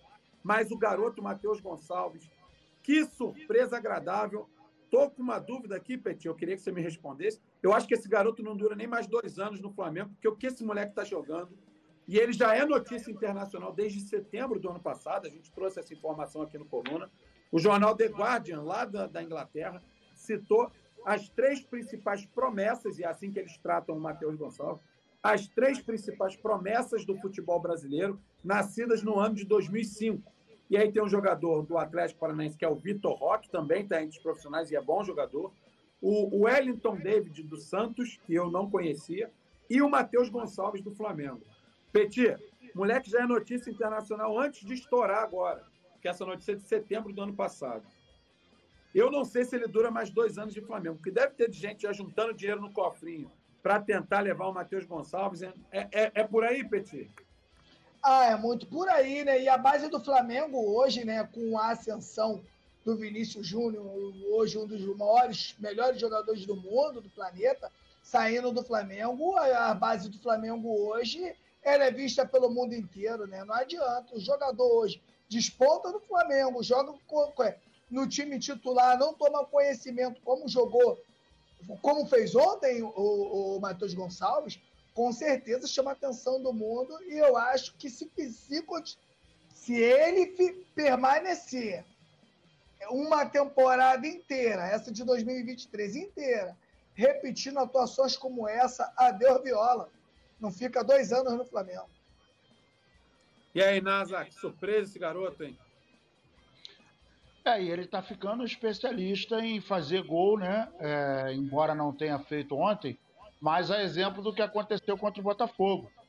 O nervosinho do Carli tava marcando ele nos primeiros trinta segundos, ele foi entrando na área, sem tomar conhecimento do zagueiro que já tem um tempão de carreira, e não se intimidou, meteu o pé na bola, fez um, um bonito gol, e ontem entrou com a mesma personalidade. E detalhe, a fase mais, para mim, né, a fase mais é, difícil do futebol é quando o cara sai da base e vai para o profissional, mas parece que o Matheus, ele já estava no profissional há muito tempo, então ele joga com personalidade, é abusado, não quer saber quem está na frente, e é, eu vou te falar que ele também não dura dois anos no Flamengo, não, cara. Para nossa tristeza, mas é, é, é a lei do futebol, não tem jeito. Daqui a pouco esse moleque tá batendo asa aí. Ô, Nasa, deixa eu aproveitar de fazer uma pergunta aqui, depois se o Petit quiser responder, fica à vontade também, galera do chat também. A gente percebe, e não sou eu que estou dizendo, foi o que eu vi ontem, que às vezes o Flamengo tem muito boa qualidade de troca de passes. Por mais que a coisa não esteja encaixada ainda esse ano, esse é o Flamengo, qualidade de troca de passes. Eu digo Flamengo historicamente falando, mas esse elenco que está aí é um Flamengo que o Petit, como disse bem, é um time montado para ter a posse. Para isso, para você ter, manter a posse, você tem que criar bons passes, né? Trocar bem a bola, trocar bons passes, manter a posse de bola. O Matheus Gonçalves, ele tem algo de diferente. Ele tem bom passe, a gente percebe, mas ele tem um contra um que a gente não tem visto no time do Flamengo. E muitas vezes contra times fechados, como foi o caso ontem, você ter um jogador que parta para cima, como foi o Michael em dois mil e vinte e um. Você ter um jogador que tenha esse um contra um muito forte para jogos onde você tem todo mundo atrás da linha da bola, que é quase o que acontece sempre com o Flamengo, ter jogadores como esse, eu acho que eles passam a ser essenciais, porque tem hora que a troca de passe não vai dar certo, tem hora que o espaço vai ser muito curto, tem hora que os jogadores não vão estar bem na troca de passes, e aí a gente entra na questão da necessidade do um contra um.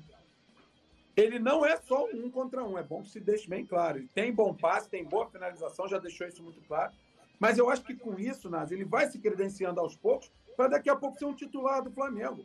Porque a gente não tem que ter a necessidade do um contra um só quando a troca de passe não estiver acontecendo. A gente precisa desse um contra um durante o jogo mesmo, no primeiro tempo dos jogos mesmo, para você criar chances de gol. Então, a pergunta que eu vou te fazer, Násia, se esse garoto evoluir, como a gente espera e como a gente tem visto, quem é que sai desse time para a entrada desse garoto, hein?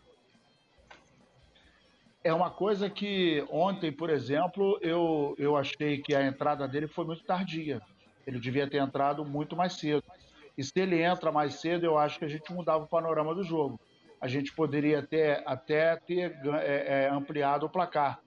E, na verdade, ontem a receita para o time que está fechado, que tem uma linha de cinco, que você insiste pelos cruzamentos, mas tem a desvantagem da defesa estar de frente para o lance, era a receita para furar a defesa ontem era o que o Matheus estava fazendo.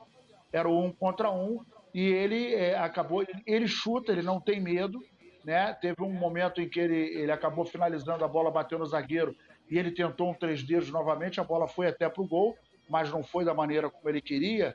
Então, quando o cara é ousado, tem habilidade, vai para dentro e tem essa, essa questão de, de, de não se intimidar e ter essa qualidade, é a receita.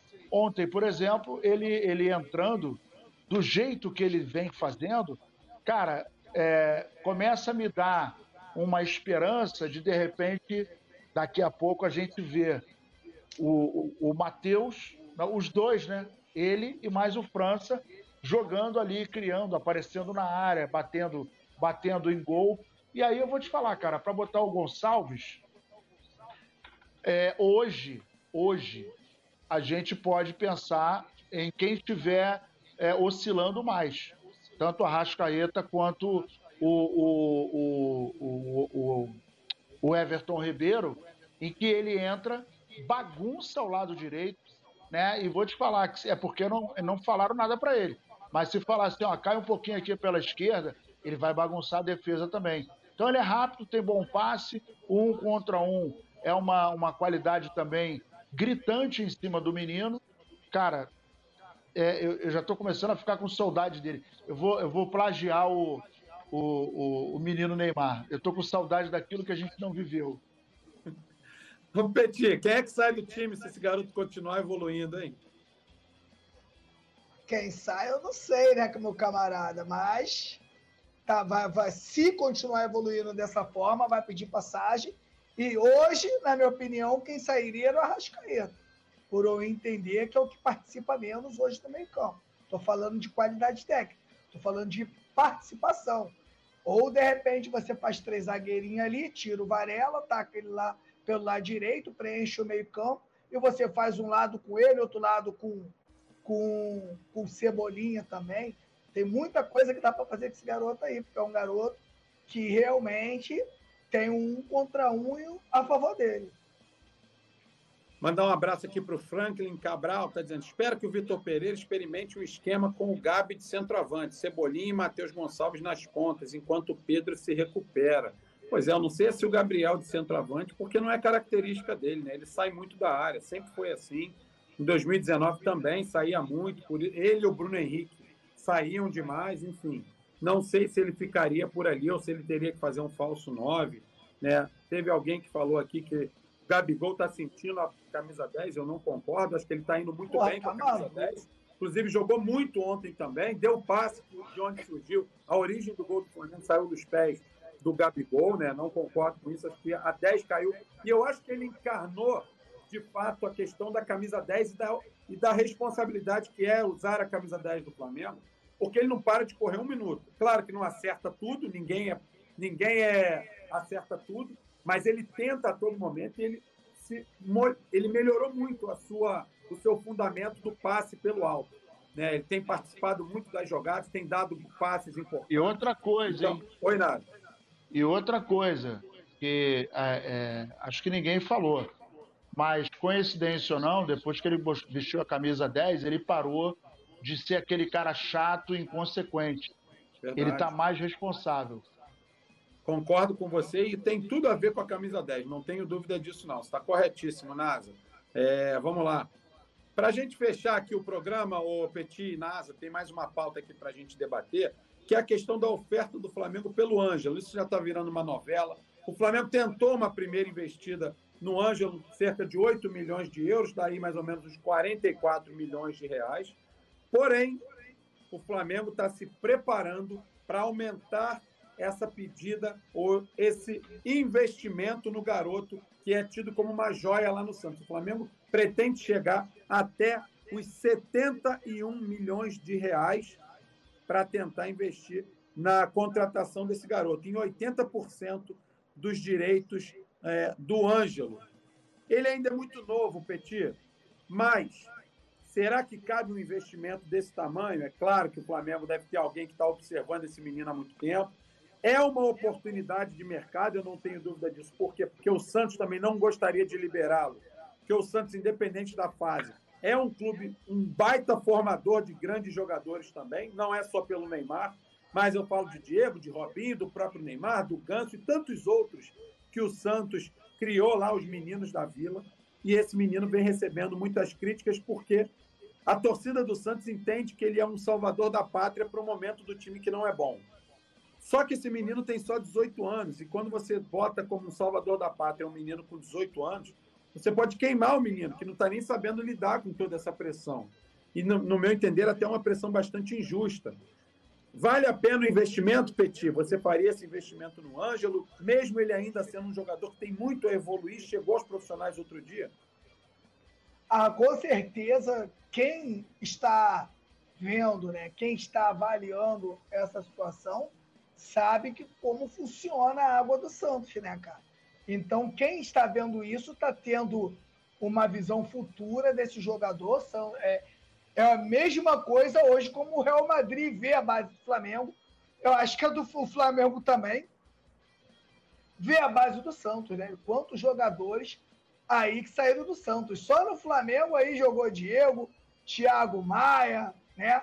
E outro jogador, o próprio Gabigol, que vem nos dando uma alegria aí, são, são de lá, né? Então, o Flamengo entende que o Santos tem uma base de excelência e vai tentar trazer um jogador para vender muito caro, né? O Flamengo está fazendo um investimento, está fazendo um investimentozinho de aposta. Nasa, a ideia do Flamengo é contratar o Ângelo para fazer um contrato com ele até dois mil e vinte e sete, ou seja, teria aí praticamente cinco anos de contrato pela frente. Vale a pena o investimento, Nasa? E eu quero que, já emendando, o quanto pode prejudicar o potencial de um garoto, essa pressão que ele está sofrendo no Santos, porque todo mundo acha que ele tem que ser o novo Neymar, o novo salvador da pátria, e ele é só um menino de dezoito anos, hein, Nasa? Exatamente, muita coisa acontece, né, no, no caminho do garoto que tem dezoito anos até chegar à idade madura para jogar futebol, né? Existe uma regra? Não, não existe.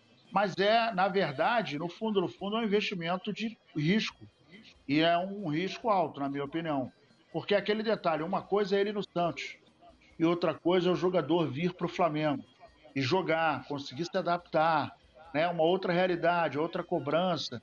O Santos é um grande time? É, mas vamos combinar, está muito longe de, de, de ter parecido com o Flamengo.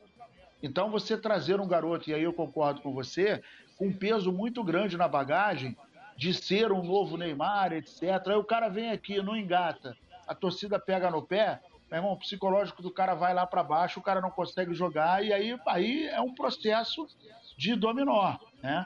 Vai ser uma, uma, uma, um tal de, de, de, de processo cair e voltar que vai ser complicado. Então, assim, é um, uma aposta de alto risco, na minha opinião. Ah, mas ele é novo, Nazário, ele joga muito. Tá, ele joga muito lá, parceiro. Ele joga muito lá. Aqui no Flamengo é outra história.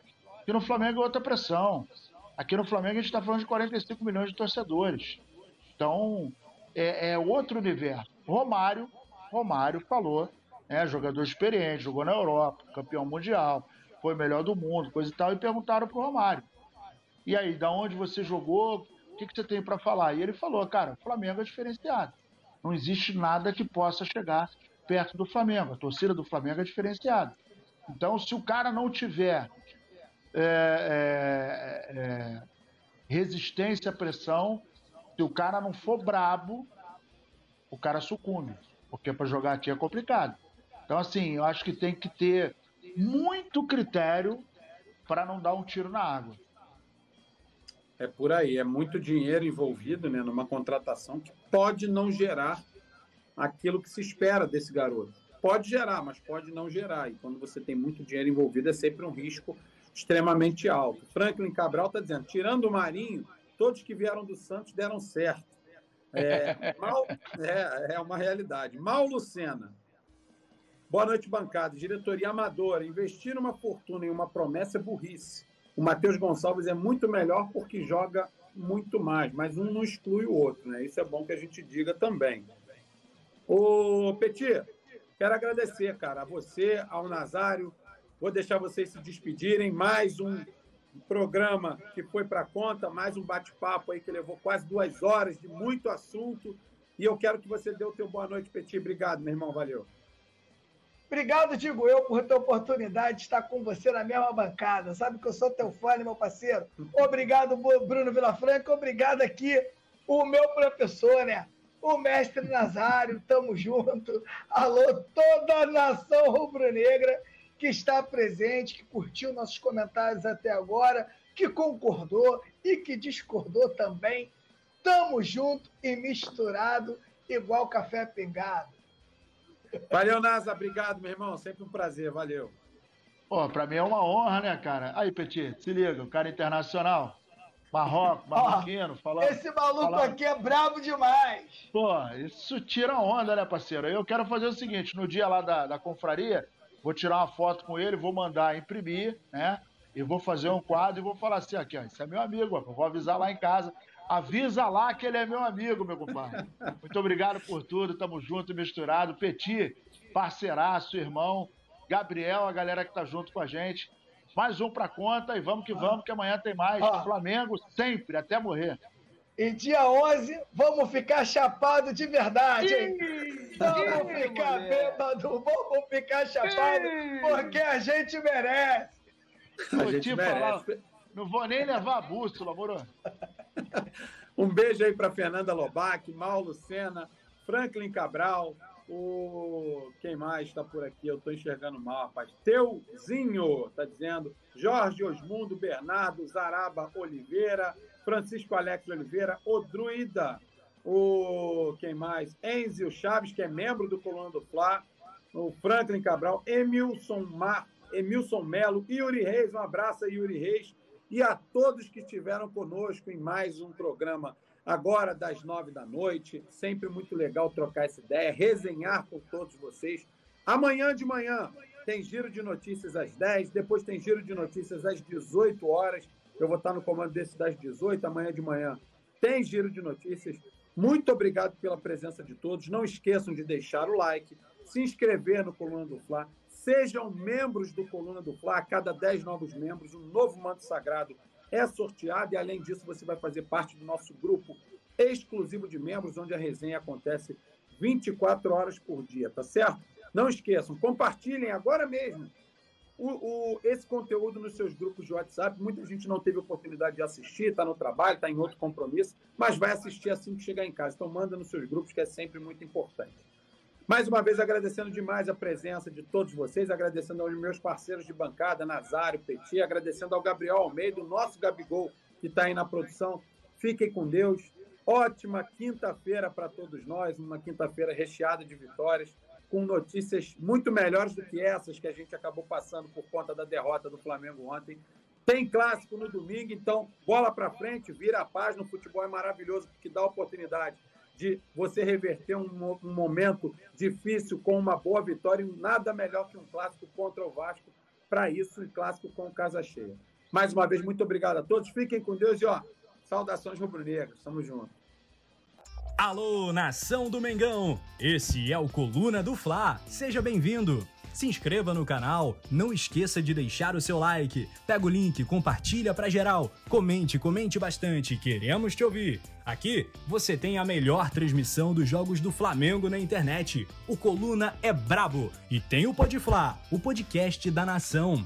É muita resenha e um show de cobertura do maior do mundo, do jeitinho que a nação merece. Esse é o Coluna. Saudações rubro-negras.